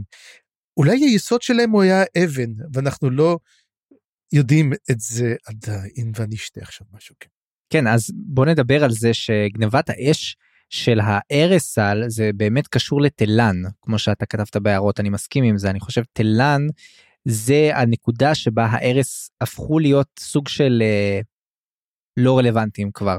התלן, האימאס לקחו את התלן לעצמם. וזה מה שהופך אותם אגב לאולי אה, כל כך אופי, כאילו זה הסיבה שהם הצליחו לשנות את החזות של העולם, אפשר להגיד. אגב, ומה אם אני אגיד לך שקראפ הוא למעשה ארס? אוקיי, תרחיב. סתם, עלה לי עכשיו רעיון, כי אמרתי, איך יש לו קשר, הרי אנחנו יודעים שכל החלומות שלו נמצאים בתוך המשעול התלן, תלן, ואיך בן אדם יש לו קשר? אין לו קשר לתלן. ואנחנו רואים שהוא מרגיש מאוד בנוח בתוך החלום, יש לו את היכולת להסתובב שם כמו אילו הוא בן בית. מה אם קראפ הוא למעשה, יש את הארס והם לא יודעים מי הוא בן אדם ומי ארס, כי באמצע הם נראים אותו דבר. מה אם למעשה קראפ הוא ארס? אמרנו הרי שהארס הם סוג של, אה, הארסה לפחות, הם, הם סוג של, אה, יש להם עניין של זמנים. אדם קדמון אבל כזה. אבל יש להם גם, אה, נכון. אז אולי איכשהו הם הגיעו ל... לדרוג'יסטן או משהו, לא יודע. היי, אני חושב שאני הסתבכתי סביב עצמי עכשיו איזה שבע פעמים ואני איבדתי את עצמי לגמרי. בוא נחזיר את עצמנו באמת ליחסים של אודינס ומכשפת נוצה, ומכשפת נוצה פה די ברור שהיא לא כזאת מסכנה כמו שחשבנו עד כה. היא בגדה בו. היא גם שקרה לו. היא סיפרה לו שהיא לא ראתה את מה שקורה, ואודינס אגב, וזאת עוד תמה מאוד מעניינת שהייתה פה, הוא מאוד מאוד חשד בעצמו שהוא משתגע. וזה מאוד מעניין כי הוא, הוא ראה את, את הקשיים של רולד, וזה גרם לו להסתכל על עצמו ולהבין שהוא כנראה מאבד את זה. למרות שלדעתי אודינס הוא אולי הדמות הכי מפוקחת בכל הסדרה עד כה. אתה יודע כמה פיכחון צריך בשביל לחשוב על עצמך שאולי אתה מאבד את זה בגלל כל מיני דברים, אבל היא, היא, היא עשתה לו גס לייטינג פסיכי. כי כשקרה לו מה שקרה לו, הוא שאל אותה, ראית מה קרה? היא אמרה לו לא. ועכשיו אנחנו מגלים שהיא שיקרה לו. וחוץ מזה, שהיא זאת שכנראה הביאה את הוויבל, את ווית'ר. זה לא כנראה, היא אומרת את זה לגמרי שהיא הביאה את הוויבל. כן, כן, אבל היא, היא, היא רצתה את הדם שלו לעצמה, והיא התבאסה על זה שהוא לקח את הדם לעצמו, וזאת הסיבה כנראה אגב שהייתה כל כך רעה אליו. הוא פשוט אה, שיבש לה את התוכניות ולקח את מה שהיא זימנה בעצמה, אבל היא בעצם סוג של הרסה לו את החיים, או, או לפחות גרמה לו להרבה מאוד כאב, והיא לא מוכנה להודות בזה, ואני לא יודע איך אודינס ממשיך לקבל את זה. באיזשהו רגע הוא מאוד מתעצבן עליה, והוא מהר מאוד מרגיע את עצמו. אני לא יודע, אני, אני חושב שבמקומו הייתי, הייתי מתעצבן עליה.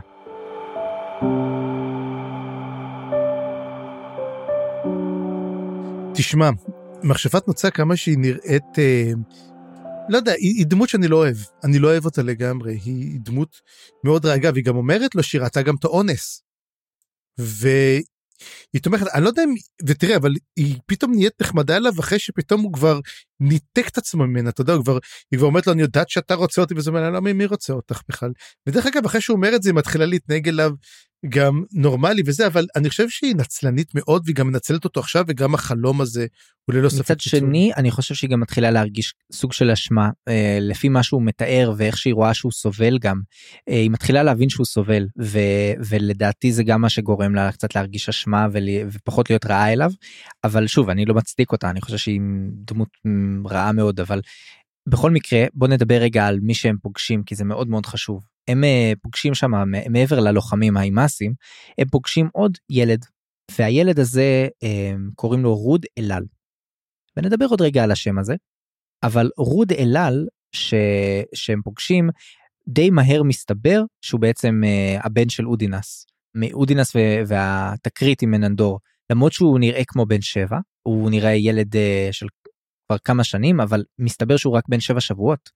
זאת אומרת שהוא אה, בדיוק נולד בזמן שזה מסתדר מבחינת הזמנים והוא מתקדם מהר מאוד וזה מזכיר לנו כמובן סילבר פוקס והשמאנים ה... נו שכחתי איך קוראים להם. לא הוויקנים לא הם, הם לא גדלים. כן. הם, הם לא גדלים מהר, הם גדלים רגיל, פשוט נולדת בהם נשמה של אדם מבוגר שהם מכירים, אבל הם גדלים לאט כמו כולם. אה, אבל אבל סילבר פוקס היא גדלה מהר מאוד. סילבר לגמרי, לגמרי, זה Soletaken, זה Soletaken. והוא לא רק Soletaken, הוא גם אליינט. אומרים את זה, הוא לא רק שהוא Soletaken, הוא נכון, גם אליינט הולך להיות. הוא גם אליינט, אבל אני גם אגיד עוד משהו, לדעתי זה גם קשור ללידה בחלום.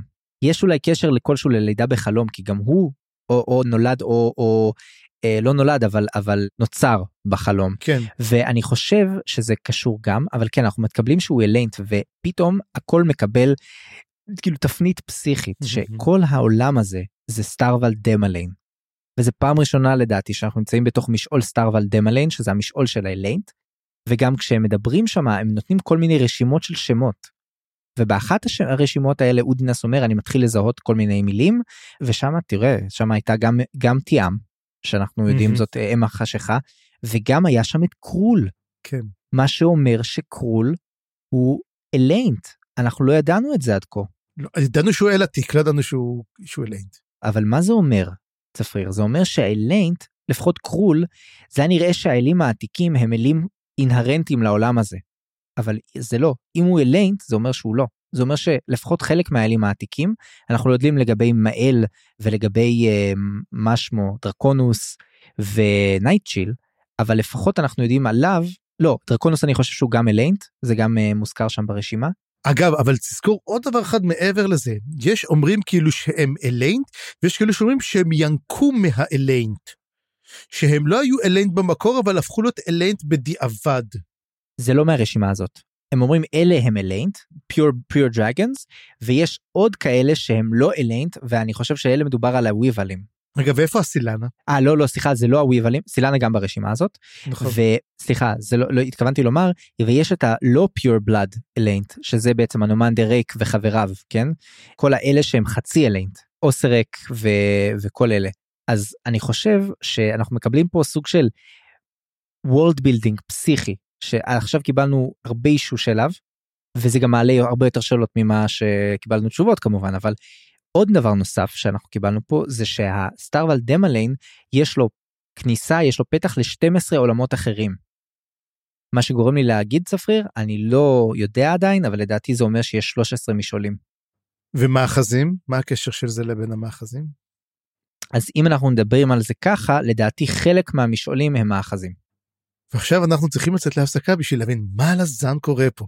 כי אני, תשמע, הנה זה בדיוק הקטע שאני אומר, המוח שלי פוף, התפוצץ. אני עכשיו שם עליו קצת מים בשביל שיצא ישן. Um, תשמע, הקטע שבאמת אמרו שהם, אבל איך בסתיו על דמלן, הייתי בטוח שהם, כי הרי שמה ביד שלו את התלן, אני הייתי בטוח שהם בתלן, לא בסתיו על דמלן. כאילו, לש... הרי היה שם, היו שם את האימאסים, אז איך הם נמצאים בסתיו על דמלן, איך זה? אז לדעתי זה בגלל הדם הדרקוני של אודינס. היא באמת השתמשה באריח, אבל האריח הזה האיר באודינס את הפתח, בוא נגיד ככה, הוא נמצא, הם נמצאים בסטארוול דמליין, אבל הפתח ש, של הסטארוול דמליין זה דווקא הפתח למשעול תלן. כנראה ככל שמתקרבים למישורים הקדמונים, קל יותר להגיע למישורי הדרקונים. ואגב, דיברנו על זה פעם, פעם, פעם, פעם, פעם, איפשהו שם בתחילת הפרק, הספר הראשון, על הקשר של המשעולים העתיקים של הכאוס, כן? את הקורלד גליין, סטארוול דמליין, כל האלה שיש להם קשר חזק לכאוס, שהכאוס נמצא בין המשעולים. אז אולי זה מסביר למה סטארוול דמליין מקושר כל כך לשאר המשעולים. אבל תזכור אם כבר דיברנו על קרול. המשעולים הם הדם של קרול, זאת אומרת המשעולים נובעים מתוך קרול, אז ככה שזה מאוד מאוד מוזר שנגיד יש את המשעולים שמחוברים, ולא זה, ומה אם בעצם הקורל דה מליין הוא מתחבר לעולמות שהם לא משעולים, הם עולמות אחרים כמו העולם שממנו מגיע אל הנכה, okay. אוקיי. העולמות שמהם מגיעים הטיסטה. אז זאת גם אופציה מצוינת. ואולי לעולמות פסיכיים אחרים שאנחנו עדיין אפילו לא ראינו ואנחנו הולכים לראות. אז חבר'ה אני טעיתי בהכל צפריר צודק ובאמת תשכחו מכל סתם אני פשוט חושב זאת גם אחלה אופציה אני מאוד אוהב את שני הכיוונים האלה ונחיה ונראה כן. אמ, בכל מקרה אני אוהב את הרעיון גם שיש 13 משעולים זה נראה לי מספר טיפולוגי אבל גם אה, אגב יש לנו מספרים טיפולוגיים במלאזן היה כזה פעם.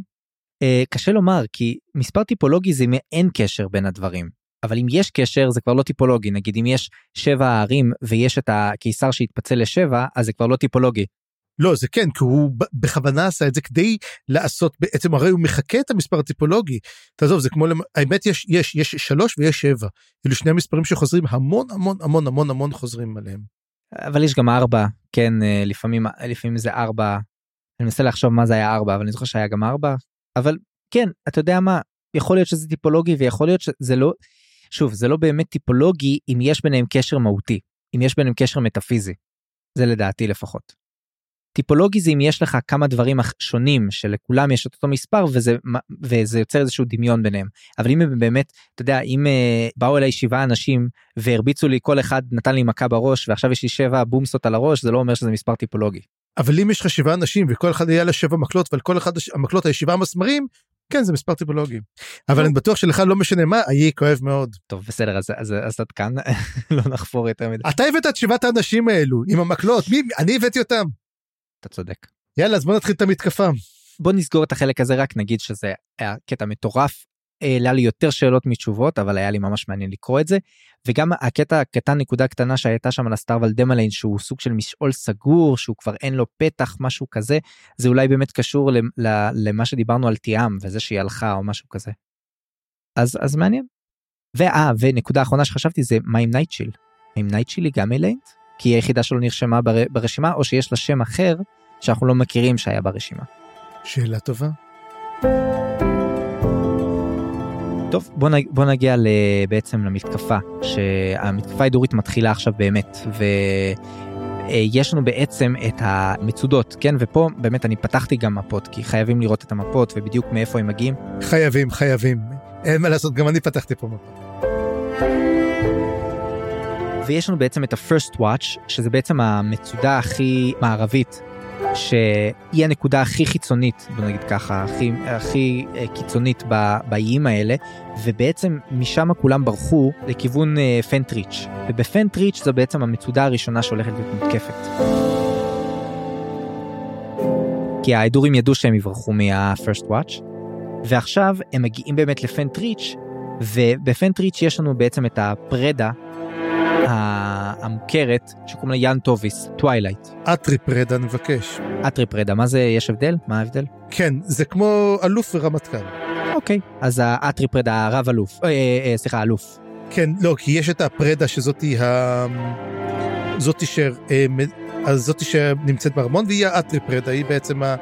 זאתי שאחראית ל... לכל המצודות. אז כן, אז אנחנו רואים, קוראים לה טווילייט כמה, זה, זה הכינוי שלה. יאן טוביס. כן, אבל אתה יודע משהו? אני אגיד לך משהו מאוד מעניין. כאילו כולם מדברים על יאן טוביס שקוראים לה טווילייט, היא, היא לא ידועה, אנחנו לא, לא שמענו עליה עד עכשיו, זו פעם ראשונה שהיא מופיעה. נכון, אבל אתה יודע מה, אולי היא פשוט, אה, אתה יודע, מכיר את השמות של כל המח"טים? לא. למה לי? לא יודע, אבל מדי פעם שם כזה או אחר צץ באיזושהי פרשייה או באיזשהו אירוע מתוקשר. פרשיות, אהבתי פרשיות, כן. אז לא, אז אני אומר, אבל כאילו, זה אנשים מפורסמים, למי שמכיר, למי שמתעניין, אבל סתם ככה אתה לא שומע עליהם. אז לדעתי משהו כזה. בכל מקרה, היא, מסתבר שאנחנו מבינים אחר כך שהיא לא, היא מאוד רצינית. היא מפקדת טובה, היא מנהיגה טובה כנראה, אבל היא מבינה שאין לה שום סיכוי. למה? הכוחות העצומים שמגיעים לכיוונם, וזה שמצד שני גם אה, אין להם דרך לברוח. אז היא בעצם אומרת, אין לי דרך לברוח אני הולכת uh, בעצם להיכנע כל הצבא הזה נכנע. וזה לא רק המצודה שלהם הם, הם לא נמצאים במצודה הם נמצאים בעיר פנטריץ' זה סוג של עיר אבל כל המצודות ש, שבכיוון כנראה התנקזו לשם בעצם זה כוח גדול של הלת'רים שנופל ולא רק כוח זה בעצם השטח הלת'רי הראשון שנופל להדורים. ואת הדבר הזה הם שומעים אחר כך גם בטרייט על האירוע הזה והיה מאוד מעניין לראות שם איך הם בעצם מגיבים לדבר הזה רוב האנשים פשוט לא מאמינים שהייתה כניעה כזאת. הם בעצם אומרים מה מי שאומר דבר כזה הוא, הוא בוגד כמו הל בדיקט ובוא נרביץ לך אבל כן זה בעצם ה-first blood uh, לא האמת ה-first blood האמיתי זה היה בעצם הרצ, הרצח של טרל שהוא הרג את הנער ההוא. אבל זה היה ה-first blood הראשון של המלחמה בעצם אבל זה היה אמור להיות המתקפה הפסיכית של קורוקן מה שלא קרה בסוף. אבל פה יש לנו את הכיבוש הראשון. ואנחנו בעצם מתכוננים למתקפה יותר רצינית בעצם שהולכת לקרות ובעצם זאת התקיפה בטרייט. והתקיפה בטרייט מהצד האדורי זה נראה ככה יש לנו בעצם אה, רגע מה כתבת על התעללויות של מעיין במחשבת נוצה זה אפשר זה כבר גילינו מקודם כבר אצל אודינס לא? לא, זה קורה אחר כך. זה פרק אחר דוגרי, זה לא... אחרי כל מה שקורה, יש את המקרה שפדרוויץ' מגיעה לאודינס, והיא סובלת, היא סובלת, ואז הוא אומר לה, מה קורה? והיא אומרת שמעיין מתעללת בה. עכשיו, אני לא רוצה לדעת אם כן או לא, אבל ככל הנראה היא אונסת אותה, את פדרוויץ'. כי היא אומרת לה, כאילו כל מה שעושה לה בעצם, רולד היא עושה לה, אבל היא עושה לה פיגרו. אומר, אומרים אפילו, אומרים, אוד, רולד הוא לא, הוא לא אכזר איתה.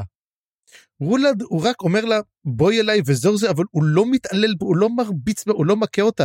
היא אומרת שהיא כן מרביצה לה היא נושכת אותה והיא עושה לו עוד דברים אחרים גם כן היא אומרת הכל בשביל להכאיב. ומעיין מתחילה פה להתגלות כטיפוס זוועות עולם ולא שלא אהבתי אותך מלכתחילה אבל עכשיו כבר אה, אתה יודע לא שגם אהבתי את פדרוויץ' שתיהן היו שתיהן זאתי דבלה וזאת טרפה אבל. אה, אתה יודע, קצת, קצת מרחמים על פדרוויץ' בנקודה הזאת.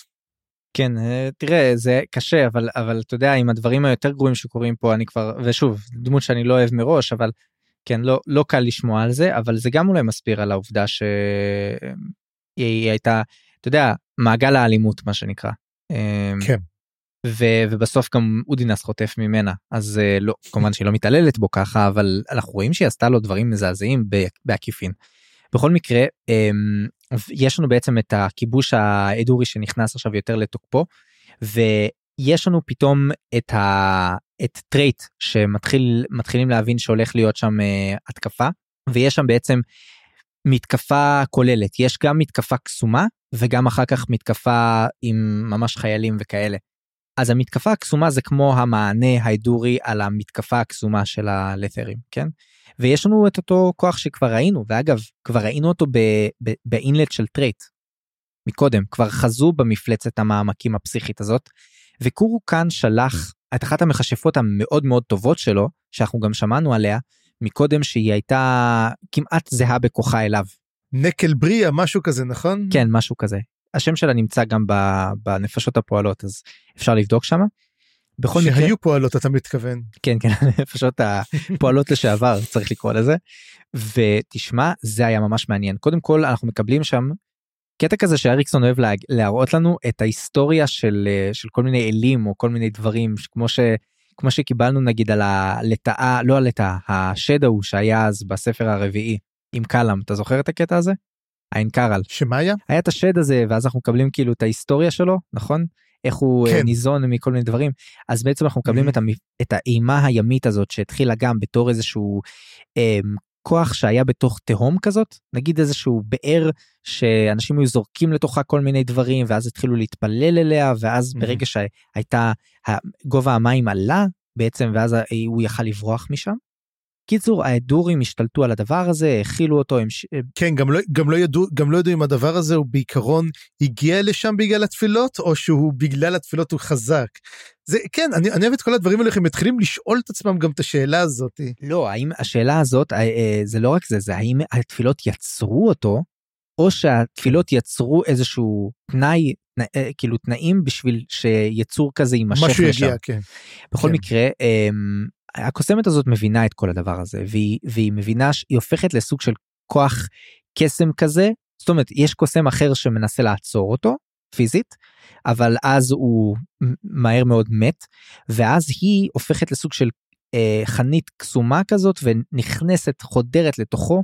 היא עוברת כזה למעמקים של היצור הזה של האימה הימית והיא ככל שהיא מתקדמת היא מתחילה לראות את כל הזוועות שהיא יכלה במשך השנים היא מבינה כשהיא מגיעה עמוק עמוק עמוק בפנים, היא מבינה שהיא טעתה, ואז היא מתה. כנראה. היא מנסה לשלוח שדר ונקטע באיבו. צפריר, אני חושב שהיא ראתה שם משהו חשוב. יש לך תיאוריה מה היא ראתה שם? שזה מייל בעצם. אני גם חשבתי על זה. וזה יכול להיות מאוד מעניין לאור מה שנראה בסוף בסוף, עם התפילות של וויזל. בדיוק בדיוק אני חשבתי גם כן על זה כי תמיד הוא, הוא מכניס משהו אם יש משהו באותו דבר הוא עושה את זה. השאלה עצמה אם זה לא יצור קטן אם זה באמת אל קדמון שהתעורר וכלאו אותו אבל יכול להיות גם כן שזה משהו אחר יכול להיות שזה אחד מאותם הקברים המתים הרי אנחנו יודעים שמייל שומר על אותם קברים של אלים ללא שם. ויכול להיות שזה אחד זה שברח. לאו דווקא מייל עצמו. כן, אני, אני יכול מאוד להיות שזה גם משהו אחר לגמרי. גם משהו חשוב, אבל משהו אחר לגמרי, אני לא יודע. כי אני רוצה דווקא שוויזל יצליח עם התפילות שלו למייל. אז, אז אם זה המצב, אז כנראה שזה לא מייל. אבל בוא נגיד עוד דבר. לא, אני, אני לא רוצה להתעכב על זה יותר מדי. Okay. אני אוקיי. חושב שזו הייתה מתקפה מאוד מעניינת וסוג של קוויד פרו קוו כזה עם הלת'רים. אתם תוקפים אותנו עם קסם, אנחנו נתקוף אתכם עם קסם. הדבר הזה משמיד את המגדלור וכמובן uh, שזה סוג של פורץ את כל ההגנות של טרייט אני חושב והורס את הקוסמים שלהם כי חוץ מהשני קוסמים המאוד חזקים האלה היו כל מיני קוסמים קטנים אבל הם סוג של שווים בשווים עם הוורלוקים האדורים ואגב היא אומרת שם משהו מגניב היא אומרת זה הקטע עם עם אה, קסם במלחמה רוב הזמן מה שקורה זה שקוסמים של הצד אחד פשוט מבטלים את ההשפעה של הקוסמים מהצד השני ואז יש לך מלחמה רגילה אני מת על ההסבר כן. הזה זה ממש מגניב. מאזן נעימה. לא זה גם מסביר למה צריך צבאות. כן. כאילו כי בסוף אה, אה, הכוח הקסום של צד אחד מבטל את הכוח הקסום של הצד השני. קיצור סבבה. אבל יש לנו גם אה, את סרן פדק וסרן פדק נמצאת הרי בטרייט והיא במצב גרוע הרי היא, היא חוותה את ההתאבדות של בורוק וכל מה שהיה והיא פשוט מנסה להטביע את יגונה בטיפה המרה והיא פוגשת מישהו. וזה צפריר היה חתיכת פגישה מגניבה אני לא ציפיתי עכשיו. אגב אני אתה רואה אותי כזה ייי זה, זה תשמע זה איך אומרים את זה זה החיבור לספרים הישנים. מה שנקרא. כן פתאום הרגשתי שאנחנו במלאזן שוב אתה מבין אחרי כל ה... כל כן. הרגשתי את זה כבר מקודם עם סטאר ולדמלין וכל הדברים האלה אבל פתאום אנחנו מקבלים מישהו מהספרים כאילו לא ראינו אותו ספציפית אבל משמר הארגמן שאגב לא התעסקנו בו יותר מדי פגשנו אותו רק פעם אחת עד עכשיו. בספר הראשון. בספר הראשון פגשנו אה, כמה חבר'ה ממשמר הארגמן וזהו. אגב אתה קלטת את הקריצה לספר הראשון? שהיא? הם מדברים יותר מאוחר אני אזכיר שתגיע לקטע אני אעלה את זה אבל יש קריצה לספר הראשון. סבבה. ומי שבעצם אנחנו פוגשים קוראים לו איירון ברס וזה שם קצת קשה להגיד אותו בעברית אני חשבתי תגיד לי אם זה תרגום מקובל עליך לקרוא לו סורג ברזל. למרות שזה ברבים אמור להיות אבל. ב, בוא נקרא לו פשוט לום. לום? לום. אה כי זה סורג לא אבל זה לא סורג זה יותר כמו כן נכון אבל אני חושב שזה יותר האיירון ברס שיש למישהו על קסדה זה מה שיש לו. אני לא חושב שזה בכלא. זה איירון ברס אתה יודע שיש את הקסדה שאתה מוריד אותה ויש לך את האיירון ברס אלו שדרכם אתה יכול להסתכל. אז אה, אתה יודע משהו? ואני שמח שאני לא צריך לתרגם את הספר הזה כי בוא נקרא לו פשוט איירון ברס וזהו. טוב נקרא לו בינתיים איירון ברס איירון מן בהתחלה אנחנו מבינים כמובן אני די מהר הבנתי שהוא ממשמר הארגמן עוד לפני שזה זה אבל כמובן שהתיאוריה שלי לא, לא נחוצה פה זה באמת משמר הארגמן אחר כך אנחנו מקבלים מקבלים גם כל מיני עוד טידביץ עליהם שאני מת על זה אני כבר מת לראות מה קורה עם זה והוא מזמין את סרן פדק להצטרף אליהם. והוא אומר כן יש לנו ספינה בלת'רס ואנחנו רוצים לחזור הביתה ואנחנו כבר מגיעים מהסייל ו- והלכנו לאיבוד ואנחנו צריכים לחזור וכבר אין לנו קשר לזה מה הם עשו בסייל צפריר. אבל אני רוצה לראות אותם חוזרים ולראות מה קורה שם. אנחנו אנחנו זוכרים מה קרה בסייל זוכר? נו תגיד לי תזכיר לי. היה היה מקרה בסייל אמרו שיש שם אה, פורקרו לסייל או משהו לא לא פורקרו לסייל היה שם איזשהו ג'גרות או משהו כזה שעושה בעיות. או שזה היה משהו שתלי הנימאס עשו שם בעיה, אה, תלן אימאס שם חוסלו לגמרי, אתה זוכר את זה? זה הוזכר שבאסייל הם חוסלו כל הכוחות שלמים. כן, כי לשם אה, סילבר פוקס הלכה, נכון? בסוף. בסוף השלישי. לא, היא לא הולכת לשם בסוף. הם, הם דיברו על זה שברגע שאוספים את כולם, אז אמרו, איפה השבט הזה והזה בספר השלישי? אז אמרו, אה, איפה הם? הם היו בסייל והם חוסלו לחלוטין. אלפים מתו. ולאיפה יצאו סילבר פוקס ושות? לא ידעו לאיפה סילבר פוקס הולכת איתם. אני חושב שאמרו איזה מקום אבל לא משנה בכל מקרה אה, כן עדיין זה לא עונה על השאלה שלי מה הם עשו שם אבל אה, ולמה הם לא היו במלחמה עם אה, עם המלזנים אבל בכל מקרה עכשיו הם חוזרים. כן הם עזבו דרך אגב את המלחמה זאת אומרת הם לא הם לא שיתפו פעולה עם המלזנים הם פרשו. כן. בקיצור אני מת לראות לדעת ולשמוע עוד עליהם במיוחד שזה נשמע שהם בד אס ברמות mm-hmm. פסיכיות כי עובדה ש, שהאל הנכה מתייחס אליהם אחר כך הוא יודע לנקוב בשמות שלהם הוא אומר רולד אתה חמודי אתה מאוד מאוד מתחזק אבל אתה עדיין לא מוכן להתמודד עם משמר הארגמן אוקיי אז בוא תשב בשקט. הם, אז אז כן הם כנראה בדס פסיכיים ואיירון ברז נשמע כמו איש מעניין הם, והוא באמת מזמין את סרן הוא כנראה רואה אותה רואה בה איזשהו פוטנציאל אבל גם הוא, הוא רוצה לעזור לה הוא רואה שהיא במצב גרוע והוא שמע עליה כל מיני דברים. בקיצור הוא מנסה לעזור לה אנחנו עדיין לא יודעים בדיוק למה. אבל סרן פדק זאת רק ההתחלה של הצרות שלה. כי אחר כך מה שמסתבר היא מתעוררת כבר אחרי התקיפה הזאת הפסיכית שדיברנו עליה במגדלור כשהיא באיזשהו מקום כשהיא אותה כנראה גם אנסו אותה ו, והיא מתעוררת במצב ממש ממש מזעזע כנראה שהיא כן הצליחה בסוף להשתכר ולא דאגו לה יפה ואחר כך אה, איירון ברס פוגש אותה שוב הוא כנראה חזר לראות איפה היא למרות שהוא אמר לה תפגשי אותי בלתרס אבל הוא הבין שהייתה תקיפה והוא בא לבדוק מה קרה איתה והוא באמת אה, מחלץ אותה. ואז הוא מביא אותה בעצם ליחידה שלו ושם יש להם קוסם והקוסם בעצם עד עכשיו לא היה לו קשר למשעולים הוא לא יכל להשתמש בהם ופתאום יש לו יכולת להשתמש בהם. ואתה רשמת פה צפריר שיש פה אולי קשר לעריכים. אני אומר משהו אחר אני חושב שאולי הוא דווקא והם מדברים על זה שקשור לאדורים. שהאדורים הביאו לפה משעול אחר והמשעול שהם הביאו עכשיו צפריר וזה ממש מעניין הם הביאו את הקורלד גליין לא קורלד אמורלן. מה שגורם לי לחשוב הרוחות הביאו הרוח, הרוחות שכלואות שם הם הרוחות שלהם. נכון אבל אני חושב שזאת זה בעצם הכוחות שהשתמש בהם חנן מוסג אני חושב שהוא בעצם משתמש בקורלד גליין. איך יש לו, יש, איך יש לו כניסה לשם? בזכות החרב של אה, האל. אבל החרב לא הייתה תמיד שם, זאת אומרת, מה הוא השתמש לפני זה? הרי ידוע שאמרו שלחנן מוסג יש כוחות חדשים, חזקים עוד לפני שהייתה לו את החרב. שוב, גם לפני החרב הייתה לו אה, גישה לקורלד גליין דרך האל הנכה, אחרי, כאילו זה מה שהאל הנכה הציע להם. הוא אמר, את הקורלד אמורלן הוא קרוע, אני לא יכול להביא לכם את הקורלד אמורלן, אבל מה שאני כן יכול להביא לכם זה את הקורלד גליין. כן היה יותר מדהים זה שהיכולת של בני אדם להשתמש בקורלד גליין. אז זהו, אז עכשיו באמת הקוסם הזה מצליח להשתמש בקורלד גליין שהוא סוג של גם משעול מת. שזה ממש מעניין. הם, הם עוברים דרכו גם, ויש לנו בעצם עוד פעם מסע בין משעולים, ויש לנו שם קטע מאוד מאוד מעניין עם סרן פדק וגם עם איירון ברס. שהם פוגשים בעצם איזשהו, הם אומרים אנחנו לא יודעים איך להתקדם מכאן, בואו תשחררו איזושהי רוח אחת מבין כל הטיסטאנדי שנמצאים פה שבעצם כלואים פה והם משחררים רוח אחת ומסתבר שזאת אה, אישה אה, טיסטאנדית והיא אומרת להם אני אעזור לכם אבל אני הייתי מבקשת מכם טובה אבל אני לא מוכנה כי זה לא שווה ערך אני לא מוכנה לקחת. אמרו לה לא לא לא תבקשי תבקשי ואז היא אומרת אוקיי אני רוצה בעצם uh, שתיקחו את הטבעת הזאת שהרוח שלי עדיין קשורה אליה ותשליכו אותה לים. ומה שהיה פה ממש מגניב זה שהיא לא האמינה להם שהם באמת הולכים לעשות את זה שזה קטע מוזר כי היא גם היא בהתחלה גם לא רצתה לבקש מהם אבל כנראה היא לא רצתה להיפרד מהטבעת או משהו כזה אם היא לא חשבה שהם יעשו את זה. ואז איירון ברס חושף שיש לו תפקיד מיוחד קוראים לו The Avowed אתה יכול להסביר לי את הקטע הזה מה זה אומר בעצם צפריר? Um, אני חושב שאני קצת יכול להסביר מה זה אומר. ידוע שאמרו כבר שאתה נשיא, הרי איך גילו בעצם את העובדה שהוא, מה... לפני שהוא אומר שהוא מליג'ן, הוא אומר שאפילו הנסיך כאז לא יכול לקנות. וזה בעצם הייתה הדבר. ואמרו שבעצם ה... הייתה להם שבועה למשמר הארגמן בספר ראשון אומרים להילחם במלזנים. העבר אותו משהו שבוע, זאת אומרת הוא לקח, הוא גם כן אחד מאלו שלקח את השבועה הזאת ונשבע לחסל את המלסנים. לפי דעתי.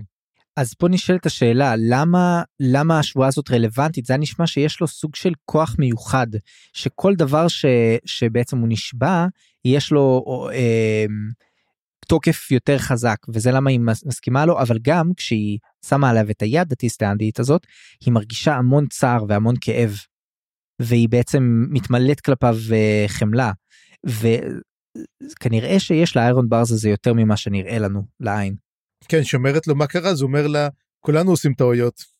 אז אני מאוד רוצה לדעת עוד על איירון ברס ואולי אגב זה אני לא יודע אולי נראה עוד בספר הזה אבל אולי זה פתח לספרים אחרים. זה כן. מאוד יהיה מעניין. וגם מה שמעניין נראה שעכשיו גם סרן פדק תחזור אולי ל- ליבשת המ... ל- ל- לקטע עם המלזנים אולי נראה אותה בעוד ספרים יחד עם המשמר הארגמן. אתה יודע משהו אני לא אגיד לא. ועוד דבר שיש לנו בעצם אה, שהטיסטאנדית הזאת גם אתה כתבת שיש לה שם מעניין וגם אני שמתי לב. השם שלה הוא ארוך מאוד אבל בסוף זה קורלט. סנדלת דרו קורלט נכון. ובסוף בסוף בסוף כשאנחנו בעצם.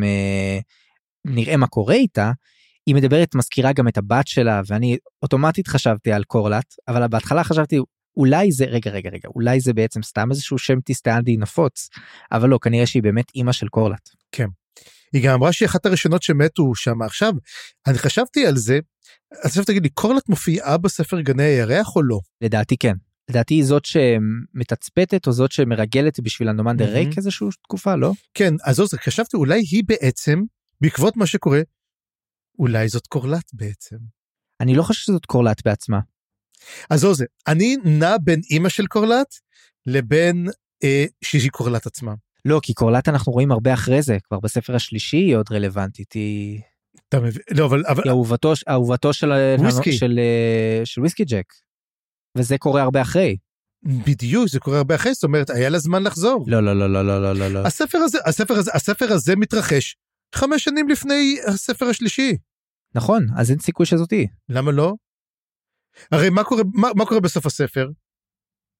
בסוף הפרק הזה? היא חוזרת לחיים אבל היא לא חוזרת במצב שהיא בדיוק. לא הייתה לא לא לא היא לא חז... לא אני לא טוב בסדר תיאוריה מופרכת בוא נשים את זה כתיאוריה מופרכת אני לא מסכים איתה אבל נו, למ, איך אני אומר, למה לבאס, נכון? למה? צפריר אתה פה בשביל להעלות תיאוריות באמת טובות ואני פה בשביל לבאס סבבה יאללה, סגרנו. ובכל מקרה אמ, בוא נדבר באמת על מה שקורה הם יוצאים הרי מהמשעול הזה מגיעים לחוף הים שם הם זורקים את הטבעת אמ, סרן פדק מנסה להתאבד ומה שאנחנו מקבלים אחר כך זה את איירון ברז מציל אותה שוב בסצנה מאוד מאוד נוגעת ללב ו- וקורעת גם כי היא כמובן מאוד פגועה גם בגלל מה שקרה לה ודווקא איך שהוא תופס אותה בכוח ו- ומחזיק אותה יש בזה משהו מאוד אלים בתיאור הזה איך, ש- איך שהוא היה מתואר אבל דווקא פה הוא מנסה להציל אותה שזה חמוץ מתוק כזה אבל כן זה מראה את הרמה של הפגיעה בה שגם כשמנסים להציל אותה היא, היא לא יכולה אה, להרגיש בטוחה. ומצד שני אנחנו רואים בעצם מה קורה עם, הד... עם הרוח הזאת שהיא בעצם מתחילה לאבד ללכת לכיוון האובליביון אבל אז משהו עוצר אותה ואז היא מתחילה ל... ל... לראות את הגוף שלה מתחיל להצטבר מהמשקעים של הים ומתחיל לדבר ואז היא מתחילה להימשך אליו ואז היא נכנסת לתוכו. אחר כך אנחנו נראה אותה מתעוררת על החוף של האל הנכה שם עם אה, וויזל וכל הדברים האלה אבל זה חתיכת אה, זה היה חתיכת דבר פסיכי כי כל זה קורה במקביל למוות וללידה מחדש של רולד ונדבר עכשיו על זה ונזכור בסוף את הכל. אז אה, יש לנו בעצם את הקרב של הטיסטי דור שכבר מגיעים לטרייט ומתחילים שם להרוג ו... והם די מהר מאוד כובשים את העיר הם רוצחים כל חייל שהם רואים בדרך אבל הם בינתיים לפחות לא פוגעים באזרחים. ואיירון ברס שמלווה בחיילים שלו וגם ב... וגם בסרן פדק בעצם עובר שם ליד. בטעות נתקל ברולד ושומרי ראשו ופשוט הורג אותם ממש בקלות ממש מהר ובצורה שאני גם כשזה קרה אני פשוט לא האמנתי כאילו מה אריקסון אתה ככה אתה סוגר פה את כל המלחמה מה שכחתי שכחתי שהאל הנכה אמר שהקיסר קיסר הכאב כבר ימות ויחיה מאות פעמים כן אז מה יש לנו פה בעצם. יש לנו את מספר 2 רולד חוזר בחזרה לחוף והאל הנכה שולח אותו שוב חזרה רק שפה רולד כבר לא רוצה לחזור מאוד מאוד לא רוצה לחזור ומאוד מתקשה להשתכנע um, מהאל הנכה. ואנחנו גם מתחילים לקבל את הנקודת מבט של וויזל שוויזל אולי אחרי אודינס הבן אדם המפוקח היחיד השני שיש פה וויזל מבין וויזל מבין שהנפח כמובן שדיברנו עליו שמשהו פה מאוד מסריח הוא יודע שעובדים עליו הוא יודע שהאל הנכה שקרן עלוב והוא מדבר על זה מספר על זה גם לרולד והאל הנכה אומר מנסה כאילו לפתור את הבעיה בדרך היחידה שהאל הנכה יודע לעשות אז מה שהוא אומר וויזל אתה אתה קצת עצבני אני מבין בסדר אז אני, אני כבר אני אעזור לך אני מבין מה קורה שם ואז אני פתאום הבנתי מה מה הקטע של כל ה, של כל ה... אה, איך קוראים להם נק, נקרים לא נחתים. נחתים. אני הבנתי פתאום מה קרה שם עם כל הנחתים האלה. הנחתית מאוהבת בוויזל וזה למה היא לא מקבלת את הקינים של השניים האחרים שכל הזמן רבים עליה. היא רק רוצה את וויזל. וויזל הוא כמובן הוא בן אדם הוא לא רוצה אותה בכלל. אז מה האל הנכה עושה? הוא אומר "יא- נעשה לו עזר כנגדו ומייצר לו את, את, אה, את ה, מחדש את הטיסטה אנדי שהם אה, איבדו את אה, סנדלף. וכמובן שזה הדבר האחרון שוויזל רוצה שעוד עוד נשמה מסכנה תימצא במקום העלוב שהוא נמצא בו עכשיו הוא מאוד כועס על האל הנכה והדבר האחרון שאנחנו מקבלים בעצם זה כמובן שרולד חוזר בחזרה לחיים ומתחיל כמובן את כל ה... הוא, הוא, לא נראה שהוא זוכר יותר מדי את מה שקרה שם, אבל הוא כן, זה כן השפיע עליו אני חושב, המפגש עם ווידל. בכל מקרה, הפרקים האלה נגמרים בסצנה מאוד מאוד חזקה שזה ווידל שעד כה הוא היה אתאיסט גמור סתם הוא לא באמת היה אתאיסט אבל הוא, הוא לא רוצה קשר לשום לשום אלים הוא לא רוצה לה, להסתמך עליהם לא רוצה להאמין בהם לא רוצה כלום הוא מבין שאין לו ברירה. הדבר היחיד שהוא יכול לעשות אם יש לו בעצם אל שמשתלט עליו ו, ו, ולא נותן לו לחזור לחיים ולא נותן לו למות הדבר היחיד שהוא יכול לעשות זה להיעזר באלים אחרים והאל שהוא בוחר בו זה מאל. כן האל העתיק של המקרוס של המקרוס. האל העתיק של המקרוס והוא בעצם אה, אה, אנחנו מסיימים תפילה למאל. אז זהו רציתי רק להגיד דבר אחד קטן שאמרת איפה הקשר לספר הראשון אז כשמדבר איתו באמת האל הנכה הוא אומר לו תשמע אתה נלחמת כאילו מה אתה מחפש נגד המשמר הארגמן אין לך סיכוי. וזה אומר ויש לך מזל שזה גם היה הוא תחשוב שזה היה מישהו אחר הוא אומר אם זה סקינר או קול הם גם היו מזהים מי אתה וגם היו מזהים עוד יותר דברים קול מופיע בספר הראשון. זה הקוסם של בספר הראשון מופיע. כן תזכיר לי אבל מה היה איתו אני גם חשבתי על השם אבל מה היה איתו? הוא נמצא שם שמחסלים את אה, את לורן. אה כן כן נכון היה שם את הדבר הזה אבל תשמע. אז קול נמצא שם. כן ואני רוצה לדעת מי זה סמיילס או סקינר סקינר סליחה מי זה סקינר. סקינר סקינר זה אתה יודע קודם כל שם כמובן מלהיב תמיד אצלי מזכיר סקינר מה X-Files אם אתה זוכר זה השם של הדירקטור שלהם היה אבל בעיקרון איך אומרים זה שם מלבב פושט העורות נכון כן לגמרי מלבב וצפריר אני חושב שאפשר לסכם פה את החלק. אה, לא יש לנו יש לנו עוד אה, אה עוד, שלוש, עוד שלושה פרקים. עוד שלושה כן זה חלק ארוך אתה יודע זה די מעניין כזה כאילו בדרך כלל פרקים זה החלק השלישי הוא חלק מאוד מאוד ארוך אבל זה גם חלק שקורה בו המון. אז כאילו כן אז אני לא אסכם את החלק הזה אבל אני אסכם את הפרקים האלה ואני אגיד שבאמת המון דברים ליון סין המון דברים הם אה, נסתרים מהעין שפתאום צצים. אני חושב שהעלינו המון תיאוריות בפרק הזה חלקם אה, אני הספקתי לבאס חלקם עוד לא הספקתי לבאס אבל אולי אה, נתבאס בעצמנו. בשביל זה יש את הפרק הבא תמיד אתה יודע לבאס מחדש. ויש גם את המאזינים ואת המאזינות שיכולים לבאס אותנו אחר כך אבל אני רוצה לומר ש... קיבלנו יותר שאלות מתשובות כאילו ואני כבר מת לדעת לאן זה מתקדם אבל פתאום אני לא יודע הספר צבר תאוצה פסיכית ואני מאוד נהניתי מהקטעים עד עכשיו אבל עכשיו פתאום אני מרגיש שאני קורא מלאזן באמת. תשמע אני מחכה. תשמע אתה אומר כבר נו נו מה, מה קורה? ואנחנו ממש מגיעים לסוף הפרקים לסוף הספר ואנחנו נקבל תשובות או לא נקבל תשובות? או שאני צריך לחכות עד לספר השישי?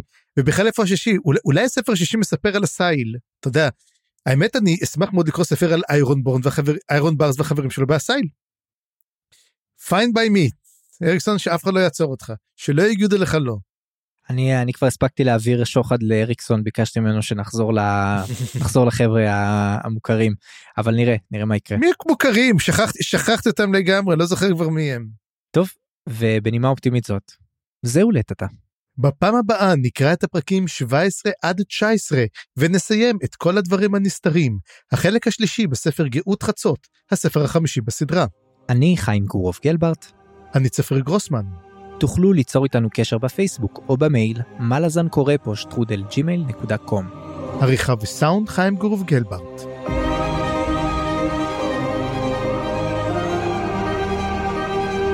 הצטרפו אלינו לדיונים בקבוצת הפייסבוק, מה לזן קבוצת קריאה. תודה שהאזנתם, וניפגש בפרק הבא.